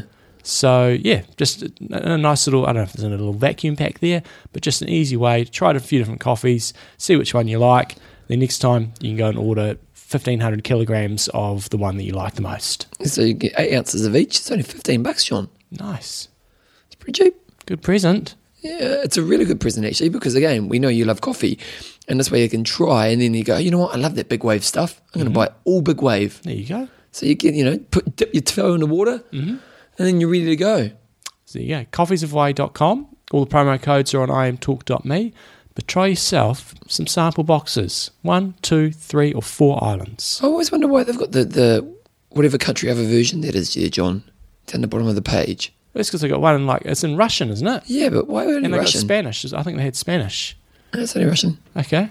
Yeah, English or Russian? Oh. Co- coffee's Hawaii is big in Russia. Obviously, Yeah. is, is Russia where the Olympics is? It isn't it? Yeah, it's yeah. like Sochi. Yeah, Sochi, yeah, yeah. So it's because um, they're killing it at the Olympics. Yeah. Have you watched any of the Olympics? Yeah. Is it on free TV? Uh, I think you probably get a bit on Prime. I'm not sure. I'm not peasant like you. I, I, I, Mm. No, I'm a why star. I am peasant. I can't deny it. I have to admit. I, It's awesome. well, the thing I love about the Winter Olympics is the carnage factor is so much more exciting, isn't it? Like at the Summer Olympics, you don't have carnage, do you? Winter Olympics, all I've seen so far is carnage. I'm not. s- I, was- I, I, the carnage. I, I like the cross country skiing and the shooting, all that sort of Well, stuff. they reckon they're the fittest guys out there, don't they? Even across all. Ah, everybody says that, but Well, it's because this, the testing shows it. Those guys have like the best heart rates they and are stuff. incredible. Or What, uh, what you find incredible is when they're coming up to do their shooting and they've just got to just got to cruise and try to get their heart rate down. I think that's just awesome. Yeah, the skill factor, eh? Imagine an Iron Man, and the last part of the run, you had to take a shot at someone. Yeah. Pull out a gun. Okay, here you go. If you, if you get a bullseye, you don't have to run five minutes less. Yeah. and if you don't, you've got to run an extra. That's what they do. Yeah. If you, if you don't get it, you've got to run extra. Oh, is that what happens? Is it- oh, Yeah, it's you- not a point system. No, you got to you got to do an extra lap of a little um, penalty track if you miss your target. Oh, is that what it is? So, so that it's- would be cool. yeah, that would be cool. eh? I don't want to run more than forty two k's. But No. if you, c- you're coming down, it's basically you're coming down the home straight, and you got a penalty. You've got to uh, go down. You got to run down to Lava Java three times. Put your wetsuit back on. Oh, God, that'd be painful. what that'd other be sports horrible. do? What other sports do? are Kind of a really good combination of endurance and skill. You know, because Iron Man's Modern not a. s- pentathlon. Oh yeah, yeah. It's gone. Sheila Tormina, the triathlete, she went to the Olympics for that. Oh, did you, She went for swimming, triathlon, and modern pentathlon. what, what, what do they have in modern ten- pentathlon? Horse riding, swimming. Who does that sport? Uh, do they have shooting? Uh, that's, a, Running. that's, a, that's just a made up Olympic sport. Mm. If that one gets shot from the Olympics, I don't care. Mm. Like, because I had a friend of mine who really wanted to go to the Olympics, and he looked at doing something like that. He was a good athlete, good swimmer, and he wasn't quite good enough to be the Olympic swimmer. So he went to try to do a sport like that for a couple of years. Oh yeah, it's a joke. It's just a joke. Coffee's the way, guys. Check, check, check it out. Jumbo, questions and answers. Bevan, you were just asking about uh, earlier on, just about Heather Fuhrer, uh, about who's coming on Legends. Emails just come in. It's all sorted. happening? Next, next week. Yes. have a few. Tell us a little bit about her, John. She won a gazillion Ironman A races. gazillion. She's won the most ever. She has uh, was it was just an awesome runner, very very strong runner, and she's won Kona. She won Kona. I think she only won it once, but there are lots and lots of podiums. Mm. So there you go. That's a quick summary. Okay, James Botel sent through a great email saying uh, proof that if you were born to be fast. Uh, basically, there's a, there's a study coming through from theeconomist.com saying that new study suggests that there's a link between cyclist looks and their performance. And so, what they did is they basically got a, a whole lot of chicks and some men to look at photos of Tour de France riders and predict their performance and was it their likability, wasn't it? Did you read the article? Not really. Oh, okay. And so it's good because then, and then I can just wing it. Um, and so, and it turned out that people, that, oh, I can't even remember. Pe- People, Oh, you just wing it then. if looking you're people, good looking, you're going to be faster. pretty much. I know Bradley Wiggins' big sideburns were that good looking. Watched a documentary on him the other day on the trainer. Do you know what, John? I know. uh, I, I'm a pretty boy, okay, and I understand that, that, that you know I, I have a certain look that seems to appeal to some people. But I got an email a while ago from someone saying, "Do you think you've been successful only because of your looks?" And and and the funny thing for me was that I was a real dropkick, and I got no opportunity when I was a dropkick. You know what Yeah. I mean? Like in life, up until I was twenty, like I, I no one, no one was interested in me. No one wanted to give me opportunity. And, Like it wasn't like, you know, and I, and I looked exactly the same as what I do nowadays. And uh, like I wasn't Are Mm-hmm. you over. using facial facial care, That was where I went wrong, moisturizer? John. That was the big mistake. Once I said you, no, but you know, like uh, Mullet's what made it for you. the mallet was the key. But the thing was, is that, you know, like up until a certain point moment in my life, no opportunity presented itself to me. No chicks were interested in me. And then when I started to develop myself as a person, Sorry for you. I know it's hard, man. I tell you, but but no. But the thing was that when I developed myself as a person and started to grow confidence in myself, then the opportunities and that presented themselves. And it's these, you know, you might look from the outside and say, well, the- a good-looking person gets more opportunities, and, and I, I'm not disregarding that completely, but actually, it's more about how you feel about yourself. I Hmm. feel, I tell you what, she watched. You, uh, if you watched Beauty and the Geek, John, I'm not wasting my life on that crap. I don't either. But I Well, wow, you, you last sound like you week- do. There was about twenty minutes where we watched. There was nothing on TV, and we watched that, and I just shook my head. Cat. uh, I just when stuff like that comes on, I go. There's, I, I jump on my piano. Yeah, I Joe's got just- into Big Brother recently. Oh no, I couldn't watch that. Um, not that this is even. No, but I don't judge you because you, like we've all got our time wasters. You know what I mean? Like you know, like you know, like I'll spend too much time looking at Reddit on the internet. You know, we've all got our things that are a waste, a bit of mind junk to waste time. But it's just that's not my thing. But I'll jump on my piano. Yeah, some of What- those, what- some what of those happened? girls on Beauty and the Geek. They Yeah, did but- not have a lot of little brains. Yeah, but the problem with those shows is they're edited to make them I know look stupid. they are. You know, like but, it's uh, it was they were no- made to look pretty stupid. Anyway, let's let's push on. I think sometimes people think I'm stupid. oh, never, never. But Carol Murray King- Lapworth doesn't. exactly. He's doing cut Murray Lapworth Holy Hammer coast to coast this weekend. He's doing coast to coast. Yeah. I didn't know he's doing coast to coast. What one day? eh? One day, straight Wow. in there. He'll win his age group. probably one in his age group. Probably not. There'll be, there'll be a few in his age group, but not How many heaps. do the longest day? Not a lot, like a hundred and. Oh, really? that It's, Mm. little? it's it's between 100 and 200. It's nowhere near 200. It's closer to 100. I thought it was like three to four hundred. no. Oh, really? I'm I'm pretty sure on that. Somebody don't quote me on it. We probably can because I did say it, but uh, yeah. but it's not uh, big numbers. Wow, that seemed almost like a waste. But you need you need the ambition, don't you? Carol Cooper sent through an email saying saltwater um, aspiration uh, syndrome. Uh, hi, Bevan John. Soda water aspiration syndrome. Have you heard of it? Probably never suffered from it. However, do you know anyone who has? Auckland 73. 70.3 became my worst nightmare after accidentally inhaling water into my lungs. I think it happened when I panicked because my goggles fogged and I couldn't see the boys. How I would describe this is like being on the bike and run, breathing through a straw with water gurgling, gurgling in your lungs and never getting enough oxygen. So, So, anybody's uh, had this issue, saltwater aspiration syndrome. I haven't had it. Haven't heard of it. Uh, she did write back to me saying it happens a lot in Um, I can't remember what sport it was. Another sport, it's quite common, but Yeah, not, not so in our if, sport. if anybody's experienced that uh, or if they know much about it, maybe post on our Facebook page and we can uh, share the love. Now, just just quickly, we got a, uh, we got an email through from uh, Ricardo, and we they, they him and him and his wife sent through.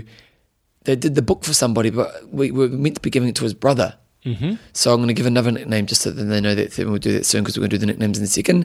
Uh, Pod Pod. Mm-hmm. Age of the week from last week. Yeah, he sent through an email, John. Yeah. He goes, thanks for the age group of the week. I must say that Samsy uh, did a poetic license with the breakdown of my race uh, to spice it up and try to fire up Newsom. Didn't work. Uh, that's his style. There was never any thought of an ass slap as uh, the confidence wasn't there that I had the legs to not suffer and re slap uh, as I was passed again. 100% agree that if John would have smoked me if on the run, uh, if he run as he should have, but he didn't. No. And I wouldn't have said I smoked him. I'd have said it would have been reasonably close. And then he said, John now has uh, said, I'm going I'm going down. Let's see what happens at pans out in Taupo. And the Fillinator's coming to get you as well. oh, so, you're just look putting out someone for else that. in there. Fillinator's Pod gonna lay smash down them some both. smack. If Newson doesn't qualify for Kona now, Linda did ask me the question, what if you don't qualify? I was like, I'm, go- I'm, go- it's going you've to made take... t shirts, John. Yeah. You've got an outfit. yeah, it's it's happening, uh, but it would. He did make the point there. It would be hilarious if somebody did do the old ass slap as you go past, and then later on you repass that Yeah. person. That would be gold. Yep. I would love to do. You that can only someday. ass slap in the last lo- last quarter of the race, really, can't you? Yeah, but still, even then, you can. Uh, You've got to have confidence if Yeah. you're going to do the ass slap. Have you ever done the ass slap? no, I have not. No. I tend not to fondle other people's men's bottoms. Well, you do mine most weeks, but you know, I, I put up It's with it. supposed to be a secret. So, but the, the thing is, you see it in the pros happen, don't they? And Kona, there's always that guy who rode too fast, who's you know wins the first K of the run, Yeah. and then you know fades extremely quickly, and then you'll get like a crowy, just smokes past him. Actually, Pod and you Aussies, uh, give us a bit of a heads up if there's uh, not just for me, but for other people qualifying. Just for John. Oh, not for me. It's more for Phil. If I, I, I suspect, uh, We, we, we, we- what, what, Phil, what time would Phil do? well, hopefully Phil will go under nine thirty. Oh, that's pretty smoking. Yeah, and he, he, uh, he's got to do that. Uh, you know, it's easy to talk a big game, but you know, Nine thirty, you qualify. should do. Yeah. But I susp- I'm, I'm wondering. Last year, it was an incredibly um, the times were just really slow, and I, and I wonder if there's going to be a stack load of Aussies come over because we saw that with the 70.3 last year. Our age group was was not strong, and this year all these Aussies come over and, and absolutely smoke it. And uh, I just wonder if there's many Aussies coming over um, for. Have the you done your Ironman. athletes research? Not really. I'm not too bothered, but it's for Phil, who's going to be more on the borderline. Like he's Is it thirty years this year? yeah. So there's more slots in there. There is, but it's still not many. You know, there's still going to be There'll be eleven. won't there? four, what? Isn't your age group more like eleven? Five at most. Oh, I'm sorry for offending you. Yeah. and then we know age group gets 11 slots. What planet do you live I on? remember when I was doing it, there was like an age group that got 11. No. Yeah, because Oh, back that, that was 80 slots back Yeah, then. yeah. There is, uh, I think there's 40. oh, really? And, I th- and then there's the 10 bonus ones, which takes it up to 50. So this year at Ironman New Zealand, 30th anniversary, they got 10 extra slots. And each Ironman you've done, they you get a, an entry into the into the draw. So I will get three entries into the draw. But Ah. what if you've already been to Kona? doesn't matter on this one. That's not a lottery. It's, it is a lottery, but it's not. No, you, you get drawn out of the hat and you get to go. So I believe so anyway. How do Uh, they prove that? Do you just say you've done three? no, you have to sign up. So it's not a, you're not opted in automatically, which some Ah. people are going to miss out on. If you're listening and you do want to get onto that, you've actually got to go in and register for the lottery and then you tick the years that you've done. But wait, is it I'm in New Zealand only? Yes. Oh, okay, so you can't put it as South Africa. no. Okay. No. So what was my point? My point, I think my point was, uh, Pod, if there's any good Aussies coming, can you just flick, Give- flick give me us a a heads note? up. Honestly, it's not for me. It's more for Phil, so I can. And Pod, if you do qualify, do you want your slot? Because Phil needs it. But he's, he's got his. He's fine. Phil, oh, yeah, because Pod took an Auckland. Mm. Good work. He burgled it. But no, so, so He should have given you an ass slap. our age group, four, possibly five, I would say. What if someone gave you like a really aggressive ass slap? Would you be angry? Well, you've always got time to do the ankle tap. I do the dive, the, ankle tap. diving ankle tap. If I was fading, I'd dive, ankle tap, Face down, down, plant. buddy. Going downtown. Got an email through from, now who's this from? This is from Crikey, Brent. mate, it's a big one. uh, Semats. And unfortunately, his wife is going through um, some cancer problems right now. And so he's thought, well, I'm going to use this as an opportunity to to do something great for some people who are obviously helping to fight the cancer cause. And he's got basically, I would like to get the message out there that I will be attempting a charity event to raise funds for awareness for the McGrath Foundation, who are involved in the placement of specialist trained breast care nurses all around Australia. My wife was originally diagnosed with breast cancer in 2006, which we thought we'd beaten after extensive surgery, chemo, and radiation treatment. However, last year it came back and now is all through her body. She has been declared terminal, which is extremely tough considering our two daughters are ages 6 and 10. Oh man, I feel for that family. Um, I'm hoping that by competing in indoor Ironman, I can raise $10,000 through the auction and raffle of sporting teams, signed triathlon gear, and corporate sponsorship gifts and services. Um, basically, he's got a link what I'll put on to www.imtalk.me uh, to his, his basically his Ironman fundraising page. Um, he's, I think he's doing an indoor Ironman. I can't remember exactly. I haven't got the exact details in this email. A few guys, yeah. So yeah, nothing has been registered with Guinness for the end of. Okay, so wait a second. So, another goal of this challenge is to show our girls that we have not given up. They will be joining me for the last section of the marathon. So yeah, he's doing an indoor. He's doing an indoor marathon Ironman by running on a treadmill next to me. The charity event will be held in Orange, which is in the country, New South Wales. Uh, at Fitness uh, Perfection Training Centre. It's on the 7th of March, and I have tracked some flyers, which again, I'll put some on the podcast. Um, and he's just come back to me and he's just saying recently he's got up to $4,000, getting close to his $10,000 goal. We've placed an order of 160 supporters t shirts. You know, I can buy them for $20 major local car charity has also offered $100 per sale of car per month for a fundraiser, which is good. And Guinness has been in touch with me, so apparently uh, there's no registered record for this distance, so he's going to try to see if he can beat the record. Right. Um, so very good. So he's just basically, if you want to support Brett and his cause, um, you know, I'll put a link to that on www.iron talk to me. And, and obviously, guys, we're thinking of your family because tough time. And it's nice to see you using it as a really great cause. So Brett's going to smoke it. Do you know why? why? Because he's recently just got some extreme endurance. Ah, well, no doubt about it, John. Absolutely, he's going to have no muscle pain. He's just going to. It's going to be a walk in the park. He'll probably even do it twice and raise twenty thousand dollars because it was so easy. That's how he rolls. It's good luck. So who Brett. rolls? John, I'm going to pause for a second because there's another email I need to read out. Turns out that email can wait. Jumbo, uh, We're going to Kona, Bevan. we're going to Kona. We are. I'm very excited about going to Kona. in New Zealand, if you're listening, we want some specials, please. man, I really we got a want some sale specials. from New Zealand to America everywhere except Kona. I'm quite frustrated. Oh, really? Yeah, well, you were telling me, oh, there's a big sale on. I said, yep, and there is, but it's everywhere except Kona. Well, because I went there. No, that wasn't sale price. It was just regular price. I know. Well, I I'm know holding my on. Kona I'm backing up. refuse. If, if it goes higher, I'm going to be angry at you Yes. because we could have got it for about 1400 about a week or so ago. Yeah. You go, no, hold off. It wasn't a sale. It's just regular, pri- regular, pr- reasonable pricing. But in New Zealand, if you're listening, we want a sale. Indian cricketers, if you're listening, suck on that one last week. Oh, I love it. Indians must be gutted because all the New Indians in New Zealand would have come over and they, they'll be loving their teams there and thinking, we're going to kill the Kiwis. They should be. Well, we win the last test. We just want rain now, don't we? we just bring on the rain. No, it's only a two-tier series, so we can't lose. I know, but we want, that's what I mean. Rain, we won it. Yeah, that's true. That's how us Kiwis support the New Zealand cricket Yeah. team. Okay, John, you're going to have to go first because my file's not opening. So these are uh, people who have bought one of our ebooks to basically be in the chance. It'll be one in 500 chance of going to Kona, all expenses trip paid, and it's also helping Bevan and myself get over there as well to do the work that we do. Remember, if you buy the ebook, which is thirty dollars, you go to www.talk.me. It's in this week's show notes. You get the ebook, which let's be honest, it's average at best. Can, Although you, can you tell how many people actually download it? Because I know some people have said to me, "Yeah, I bought three copies, but I haven't haven't looked at the book." I put a lot of effort into making it look pretty. Yeah. I, I I Um, uh, probably could, Okay. but I'm sure. Surely it's the, they, don't even, they don't care about winning a trip to Kona. No. Um, but if you do that, then you go in the drawer, and it's going to be a one in five hundred, or, or or less than that, maybe depending on. Or, no, oh, that looks like it's going to sell.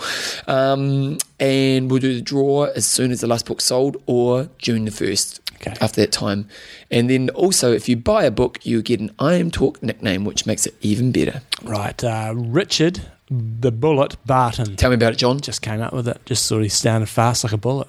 I like that. I kind of came up with most of my ones today too, to be honest. Cool. Yep. Uh, Sam, Uh, the Jet Luton or Latin Luton. You could have almost combined them both. The bullet jet. I know because Luton is a is a, a crappy airport uh, just outside of London. They call it it's like a they call it London. Um, you know when you fly like Ryanair or EasyJet or something, Yeah. it's not really London. Is it really and, not? Uh, and so I thought the jet. How far out is it? You just catch your train into Yeah, London. it's a little bit out. Ah, okay. Uh, Moira, the Vegas Express, Terry, Nice, because she's from Ash Vegas. uh, Ellie, CJ Hollington. Now, what's that? Where does it come from? That's right, because she's a pom and she moved to New Zealand. I've got, I've got a bit of a bit of a twist here. The first ship to come to New Zealand was the Charlotte Jane, CJ. Ah, Nice. There you go. Ian White Lightning Hersey. We've given it to. That was an old one, wasn't Yeah, it? it Yep. was. Uh, Alistair, the Dream Shadow Lang. Nice, that's good. That was off some one of your generator websites. You like that one? I like that Dream Shadow. It's good. Wayne, the Joker O'Brien, because he had a picture on his Athlinks profile with Chrissy Wellington with a big smile. Chrissy's smiling, so I thought the Joker. Yeah, uh, nice. Tom, the Impact Chambers. We've had that before. He's been donated to the show. Mark Pollux Jetsk. I can't remember why You I came up schemed with it this that way name. because your ones are all people we've had them before. It's okay. And I, It's I, okay. over to you, Bevan. I, don't, I did all of mine this week. Now, before I do, the person that I had to mention before, so wait a second. Um, so, Ricardo and his wife, uh, they bought their brother, his brother, Rodrigo, now Cordino, you say that, you reckon? As a birthday gift. And I accidentally gave it to the wife last week, and she was Sporty Spice. So I was going to pull this up here. Sporty Spice was um, Patricia. Patricia. So it's actually it's uh, for the brother, and so the nickname I'm going to give him is Mister Moves. Right here. eh? Mr. Moves. That can be taken down many different areas. Um, then we've got uh, Simon Cross and Mean Butterbean. Good. That's like, because remember that box of Butterbean? Yeah, yeah. Remember the big, big bald guy? Remember he was a big, round kind of character and he wore the American trunks. Don't remember that one. Oh, he was a, he was, yeah, he was, a, he was. A, did you ever watch the Jackass movies? No, that doesn't appeal to me. Oh, you didn't like Carry- Jackass? Carry on, carry on. Didn't like Jackass. Okay, accepted. Move on. Gareth Flynn, the Mighty Flynn. I used to have a guy I played rugby with, and his name was Flynn, so we used to call him the Mighty Flynn. So the Mighty Flynn. Paul Williams, Silky Smooth. Mm-hmm. That's for the ladies. Um, Chris Owen, Ball Basher. Right. nice, you like that? Yeah. Andy Slade. Now, I thought Slade, I thought Ice. Sounds like Slayer a Yeah, little bit. yeah, yeah, So I went speed on ice. Cool. Mm-hmm. Because I mentioned speed on ice is pretty fast. Geez, I was watching this thing on the BBC of this one of the old best skaters, downhill skaters in the world, and he has his camera and he carries it down Skaters, skiers. skiers, um, going down, you know, the real fast. Yeah, yeah. What do you call those guys? Downhill? Sli- that, well, there's a downhill and then there's a giant slalom. John, well, not the one that jumps, the one, Yeah. yeah. He um he had a camera going. Those guys are mad, mad. So Those losers yesterday, the girls, so we're going 140 kilometres an hour. how do they not die, John? Oh, it's still just, you just slide. You don't die, you just slide. Yeah, but you, you, what if your leg goes over your head? You just slide. They're pretty hard. Well, you have to be, wouldn't you? Harder than that pretty boy sitting next to me. He Never, never got any love when he, when he was 20. Extreme, extreme endurance. Oh no, extreme junkie it was. Endurance Extreme junkie. Endurance junkie. So, um, performance executor. Nice. You like that? Yeah. Um, Monica Marino, or yeah, that'd be right. Eh? Yeah. The wall, because no one can get past her. Right, You know cool, that? Yeah, cool. yeah. Uh, Mark McGuinness. I thought at Guinness Book of Records. Yeah. The record Oh, smasher. Nice. You know yeah, that? Yeah. Uh, Mark. I mean, sorry, Matt Clark, the Duke of Depth. The Duke of Deep. Yeah, yeah, yeah. Cool. And then uh, we've got John Cox, Sergeant Smasham. Nice. Yeah, that's a good one, isn't it? Yeah. E. SSE. Yeah, yeah. And then uh, Paul, how's that one? Burge? Courage. Burge. Um, Ain't No Mountain High Enough. Ain't no mountain high. Just kind of thought of that song when I did that. Yeah. Bridget Goldman, The Whiz Kid. There you go. There you go. So if you want your I Am Talk nickname, go on to www.imtalk.me, sign up for the ebook, and your name will be put out. We've done 50 of the nicknames now, so we're kind of working our way through them. There's 500, so it'll be a few weeks before we kind of get them all done, but we're working through them. So, and someone actually bought them for someone for Valentine's Day. Oh, there's a great idea. I know. That's a great idea. I wish I could remember who their name is, but I can't. But there you go. So Valentine's Day, guys. Bag of flowers. Pack up the flowers. Get a book. Buy your own self. Do it for yourself. You know, Treat yourself. Treat yourself, John. Sponsors Coffeesofway.com. the best flavor variety in the world. Athlinks.com. Social networking for endurance athletes. and extreme endurance. You're like the buffer. Jumbo, what you goss?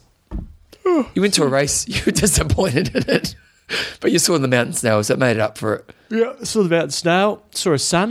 Um, How'd he go, Callum? he did well, Callum. He was racing in some fancy Epic Camp gear. Oh, nice. How'd he get there? He's never done epic camp. Well, the good good fellow that he is, he sent down Thomas this massive box of uh, Lego. Really? Yeah, because he was told to clean out his room and he was getting getting rid of a bunch of Lego. So it was, oh, The mountain snail's a good dad, isn't he? and to send that down, I'm Teaching thinking, life lessons. What can I give to Callum um, as a bit of a sign? Thank you. And I had some small Epic Camp stuff that just sits in the box that doesn't get uh, no, it's too small for, for most people that come on the camp. I thought, yeah, we'd like a bit of that. And apparently, he was smoking it out there in the Epic Camp gear. Oh, nice. Hey. Outside of that, Bevan, it's uh, what do we what do we do? What do I? It's something. You, you tell us about your thing. I had something to say. Well, no, because because you won't be listening to me. I want to. What what what happened on the weekend? You had your bike ride. You had your run. Yeah, Came home after your run. What happened after that? take my kids to swimming lessons. Jump Yeah. in for a sneaky swim while the kids are, the kids are doing their swimming lessons. Practical. and went out for a walk at Godley Head, the gun emplacements. Thomas is an age now, he's uh, six. Just- Just constantly asking questions. It does our head in. Uh, it is uh, great, intuitive, and everything like that. Not intuitive, um, inquisitive, but it's just why, what, why, why did they do that? Why did they do that? So that we have these gun emplacements over. uh, Back in the day, yeah, uh, looking over Littleton Harbour, and it's, it's the most beautiful run you can do almost anywhere in the in the world. If you ever come to Christchurch, Yeah, it's go a and beautiful run run. on the I Godley don't, Head. I, don't, I track. don't do that one much, to be honest. It's a bit far away, It but is, yeah but it is nice. amazing run. And at the end there, they've got these. You uh, can do the whole thing now, too, can't you? Because it was closed for a while. Yep, yep. And uh, they've got these places where that was looking out over the harbour where they'd shoot all the, the Germans or the Japanese. It was if the Japanese they ever were came. worried about, wasn't it? And they were never going to come down to New Zealand. But anyway, they're still there and you can go inside them there. And uh, God, we just got about, we just get a million gazillion Does he, questions. does he understand war yet? uh, well, he's pretty into Star Wars and fighting. No, no, because I remember when Tyler must have been about seven or eight, and she she learnt about the Second World War, and she was really scared about it. You know, like that, that could happen. You know, and and no, Uh, Thomas would be excited about that. yeah, no, he's a, he's a boy. he's a boy. Yeah. Uh, outside of that, um, Do you play fight much?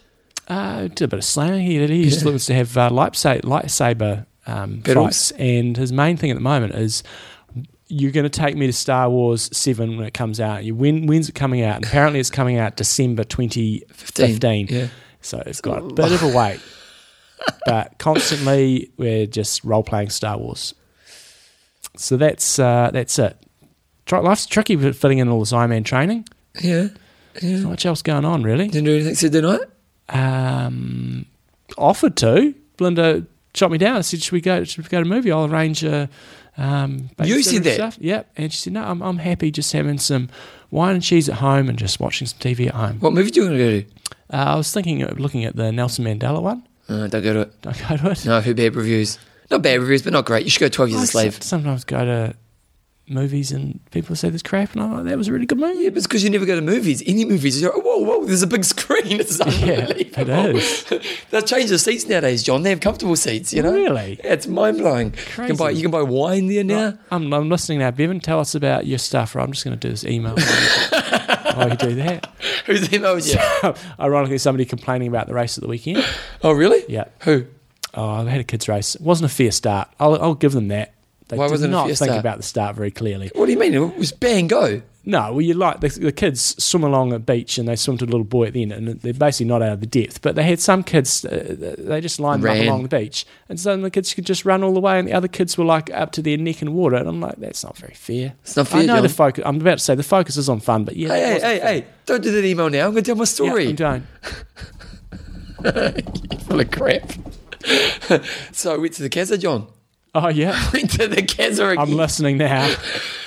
so we went out on Saturday night. We went to, you know what's on right now that you need to go see? What's that? Um, the free show in. free. I'm, uh, I'm turned on again. Casino free. Right.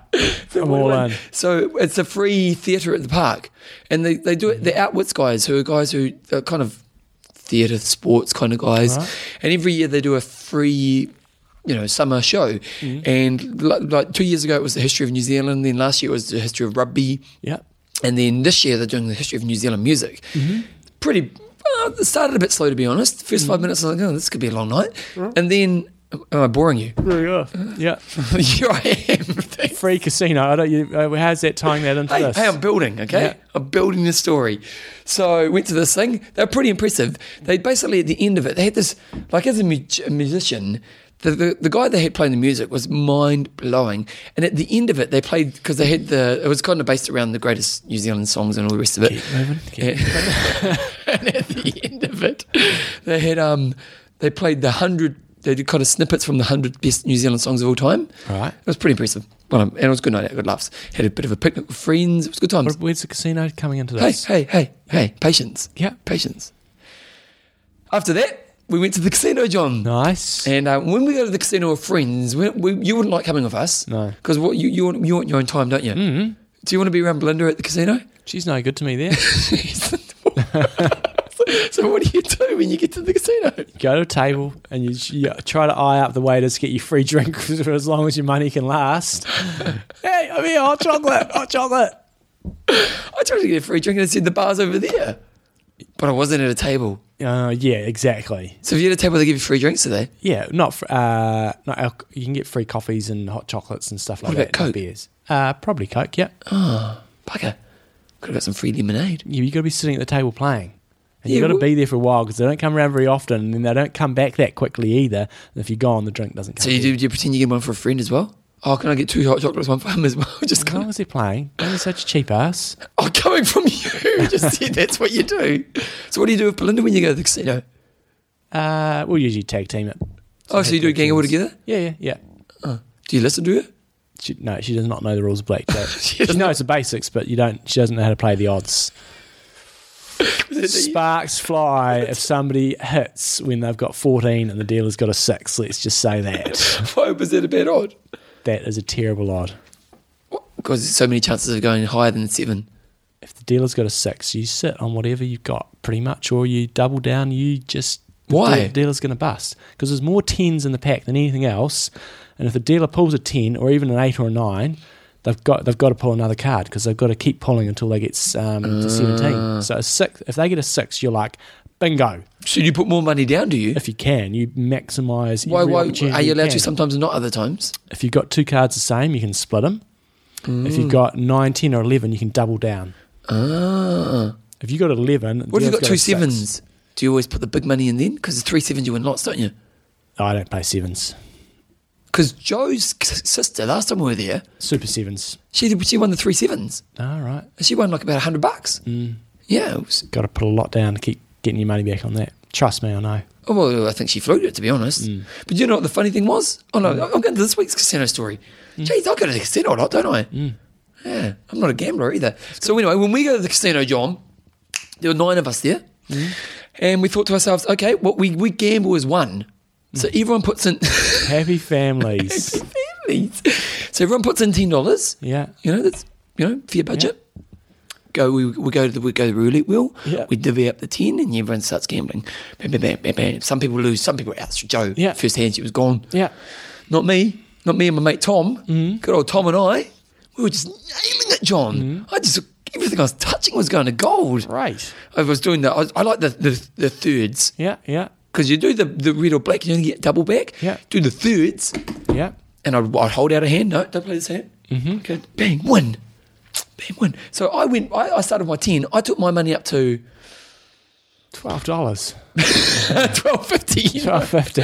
I think I must have taken up to maybe about hundred. Yeah. maybe a little bit over hundred. Should have walked away. And then Tom took us up to about sixty or something as well. Oh, so he took your all your money up to. Well, no, because we, we, what we all started with our ten dollars, but the whole idea is that what we all win, we all take away at the we divvy yeah. up at the end. Yeah. So we did that and we did that. And, and then we had a pile of about 160 bucks. Mm-hmm. And then someone goes, put it all on black. Yeah. Got to do that. we put it all on black. Yeah. We won. Nice. So we ended up winning like, I don't know, about 280, I think it was. So we win like 280 bucks. Yeah. And then we played the Pokey Challenge. Yeah. So the Pokey Challenge is, Who can lose the money the quickest? 'Cause Pretty that's all that much. happens on pokies. wow, you're wrong, John. Uh-huh. With nine people, $10 each, you get $10 each. Yeah. You get a Pokey machine each and you get 10 minutes. Yeah. So who can win the most money in 10 minutes is Nice. the pokey champion. Yeah. So I pretty much was out after a minute. I had the timer, I had Yeah. the stopwatch going. I just couldn't win anything. Yeah. broke my heart. I didn't think I even won anything. I think I won like a 25 cents. So I'm out and then I'm walking around annoying everyone else, telling to gamble and all the rest of it. Looks like no one's going to win. Then my friend Rudy, he ended up winning about 40 bucks. So we're kind of, it looks like we're going to be down on the game.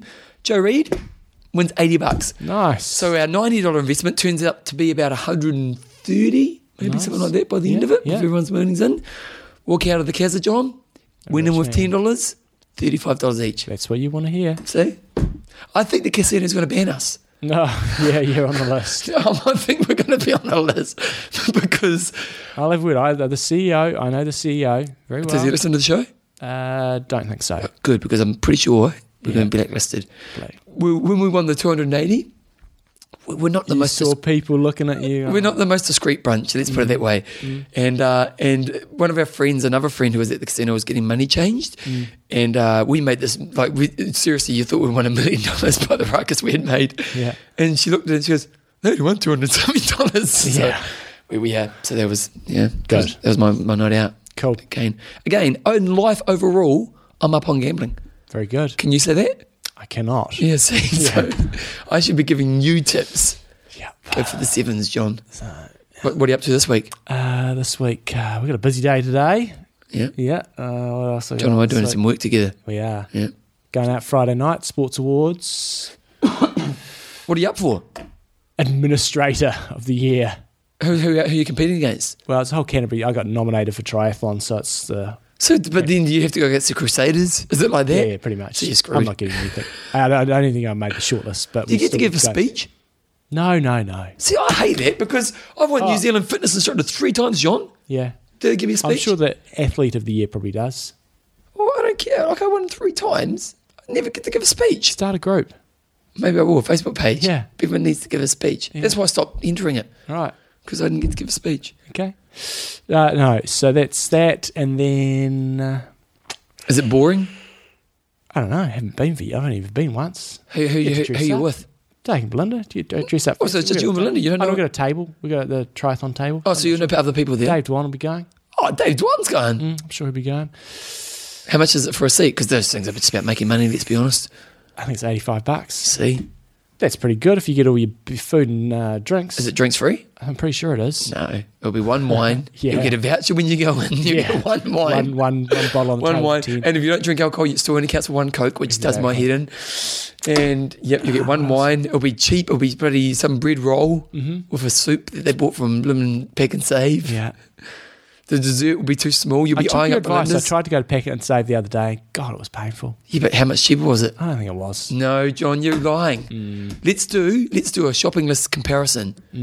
Pick and save's way. I know. It's, I'm not saying the experience is nice. I, I understand, but fundamentally, it's costing you thirty bucks for that experience to go countdown. You go to countdown Yeah. unless you go to countdown. Although apparently we should be boycotting countdown. Why? Do you not read the news? No, no. Australian Australians, you bloody Australians, Shafting us. Australian bloody Woolworths and all that are Mm. shafting New Zealand suppliers. They're going, we're not, you're going to use New Zealand suppliers. Mm. So now we're the, the Kiwis, dot com Kiwi, we're making our comeback and we're saying, well, bugger countdown. We're not going to buy countdown food. Okay. So pick and save it is for you, John. Foodstuffs. What else is on this weekend? Beg your pardon? What else is on this I'll weekend? be uh, doing some housework this weekend. The house is looking a shambles. That's pretty much it. I'm doing, John, I'm doing Mm. a, I'm doing a 15 hour day today. Crazy. Crazy. No, 14 hour. Yeah. Yeah. Yeah. I'm feeling for you. Oh, you should be because 14 Let's hours. Mm. wrap the show up then, shall we? well, okay. Started early and I'm going to leave the You same haven't asked- time you as haven't normal. asked me what I'm doing this week. Oh, you just told us you're doing 15 hour day. Well, it's just today. Yeah. What are you doing, Bevan? Nothing. Nothing. Good.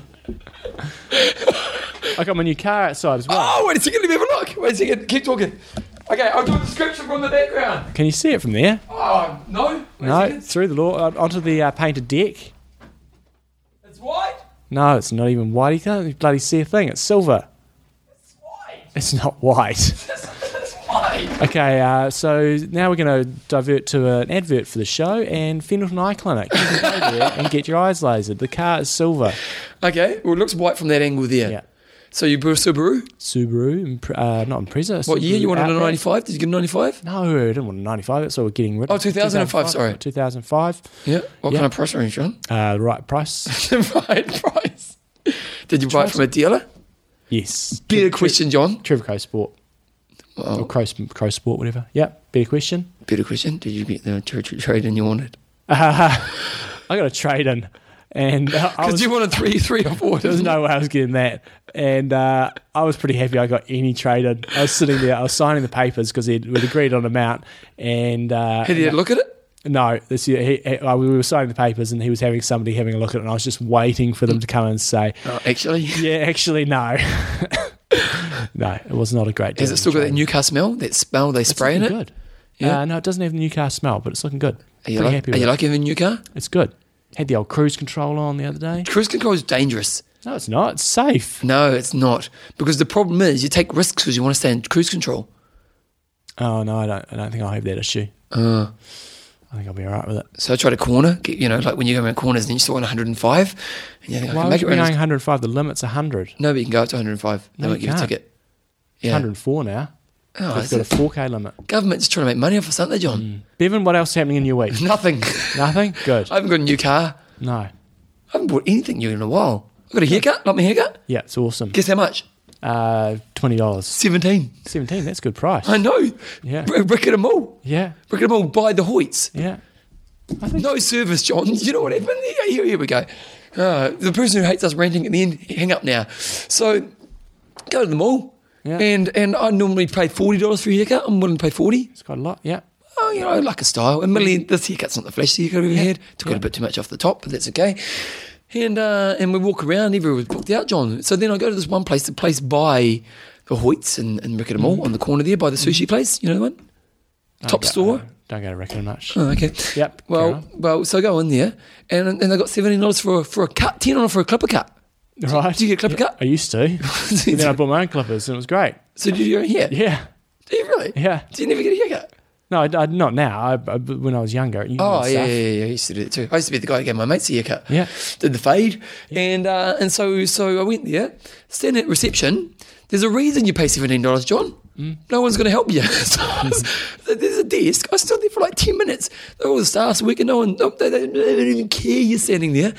Eventually, I just go sit down. Yeah. and I sit down and I go, someone, what do you do? This, ten minutes. Mm, sit Yeah. down. Yep. So there you go. yeah. You pay for what you get, John. Exactly. And I got a You buy one of those e-books, you get some quality. Thirty bucks of quality. You. It's a case of you don't pay what you get for. You get so much for your thirty dollars. What's the one thing in your life, John, which you paid for and as soon as you bought it, you thought, why the heck did I pay that much? This Apple computer you convinced me to get. no. You get some new RAM, I heard. Yeah. The biggest thing that frustrates me at the moment is uh, packaging. Packaging? Yeah. What do you mean for Like on cost fruit. of- And and things like you go and buy a thing of, uh, you go to the supermarket and you're going to get some fruit and they've packaged it, put a thing of bunch of pears in a plastic package. It's just, why? Unnecessary? Unnecessary. Anyway. Sorry. My, my worst What's was your one time years ago, and this is a foolish, innocent mistake. One of those, you know, we're going to make you millions if you do this. Oh, Goodness, yeah. Yeah, and it was uh, take surveys and make millions. Oh, gosh. I was 20. Yeah, yeah. You know, what did I know? And I spent 70 Nobody dollars. loved you. Nobody looked at you because you're an exactly, ugly mug. exactly. Oh, I spent 70 bucks, and as soon as you, you put your 70, you get the email of what you got, and as soon as you open the email, you go, well, that was just a waste of $70. Nice. that was a good lesson to learn in life. It was only Righto. a $70 lesson. Rambling over for the week. Okay, Iron Russ. I'm in it. Train hard. Train smart. Kia kaha. kaha.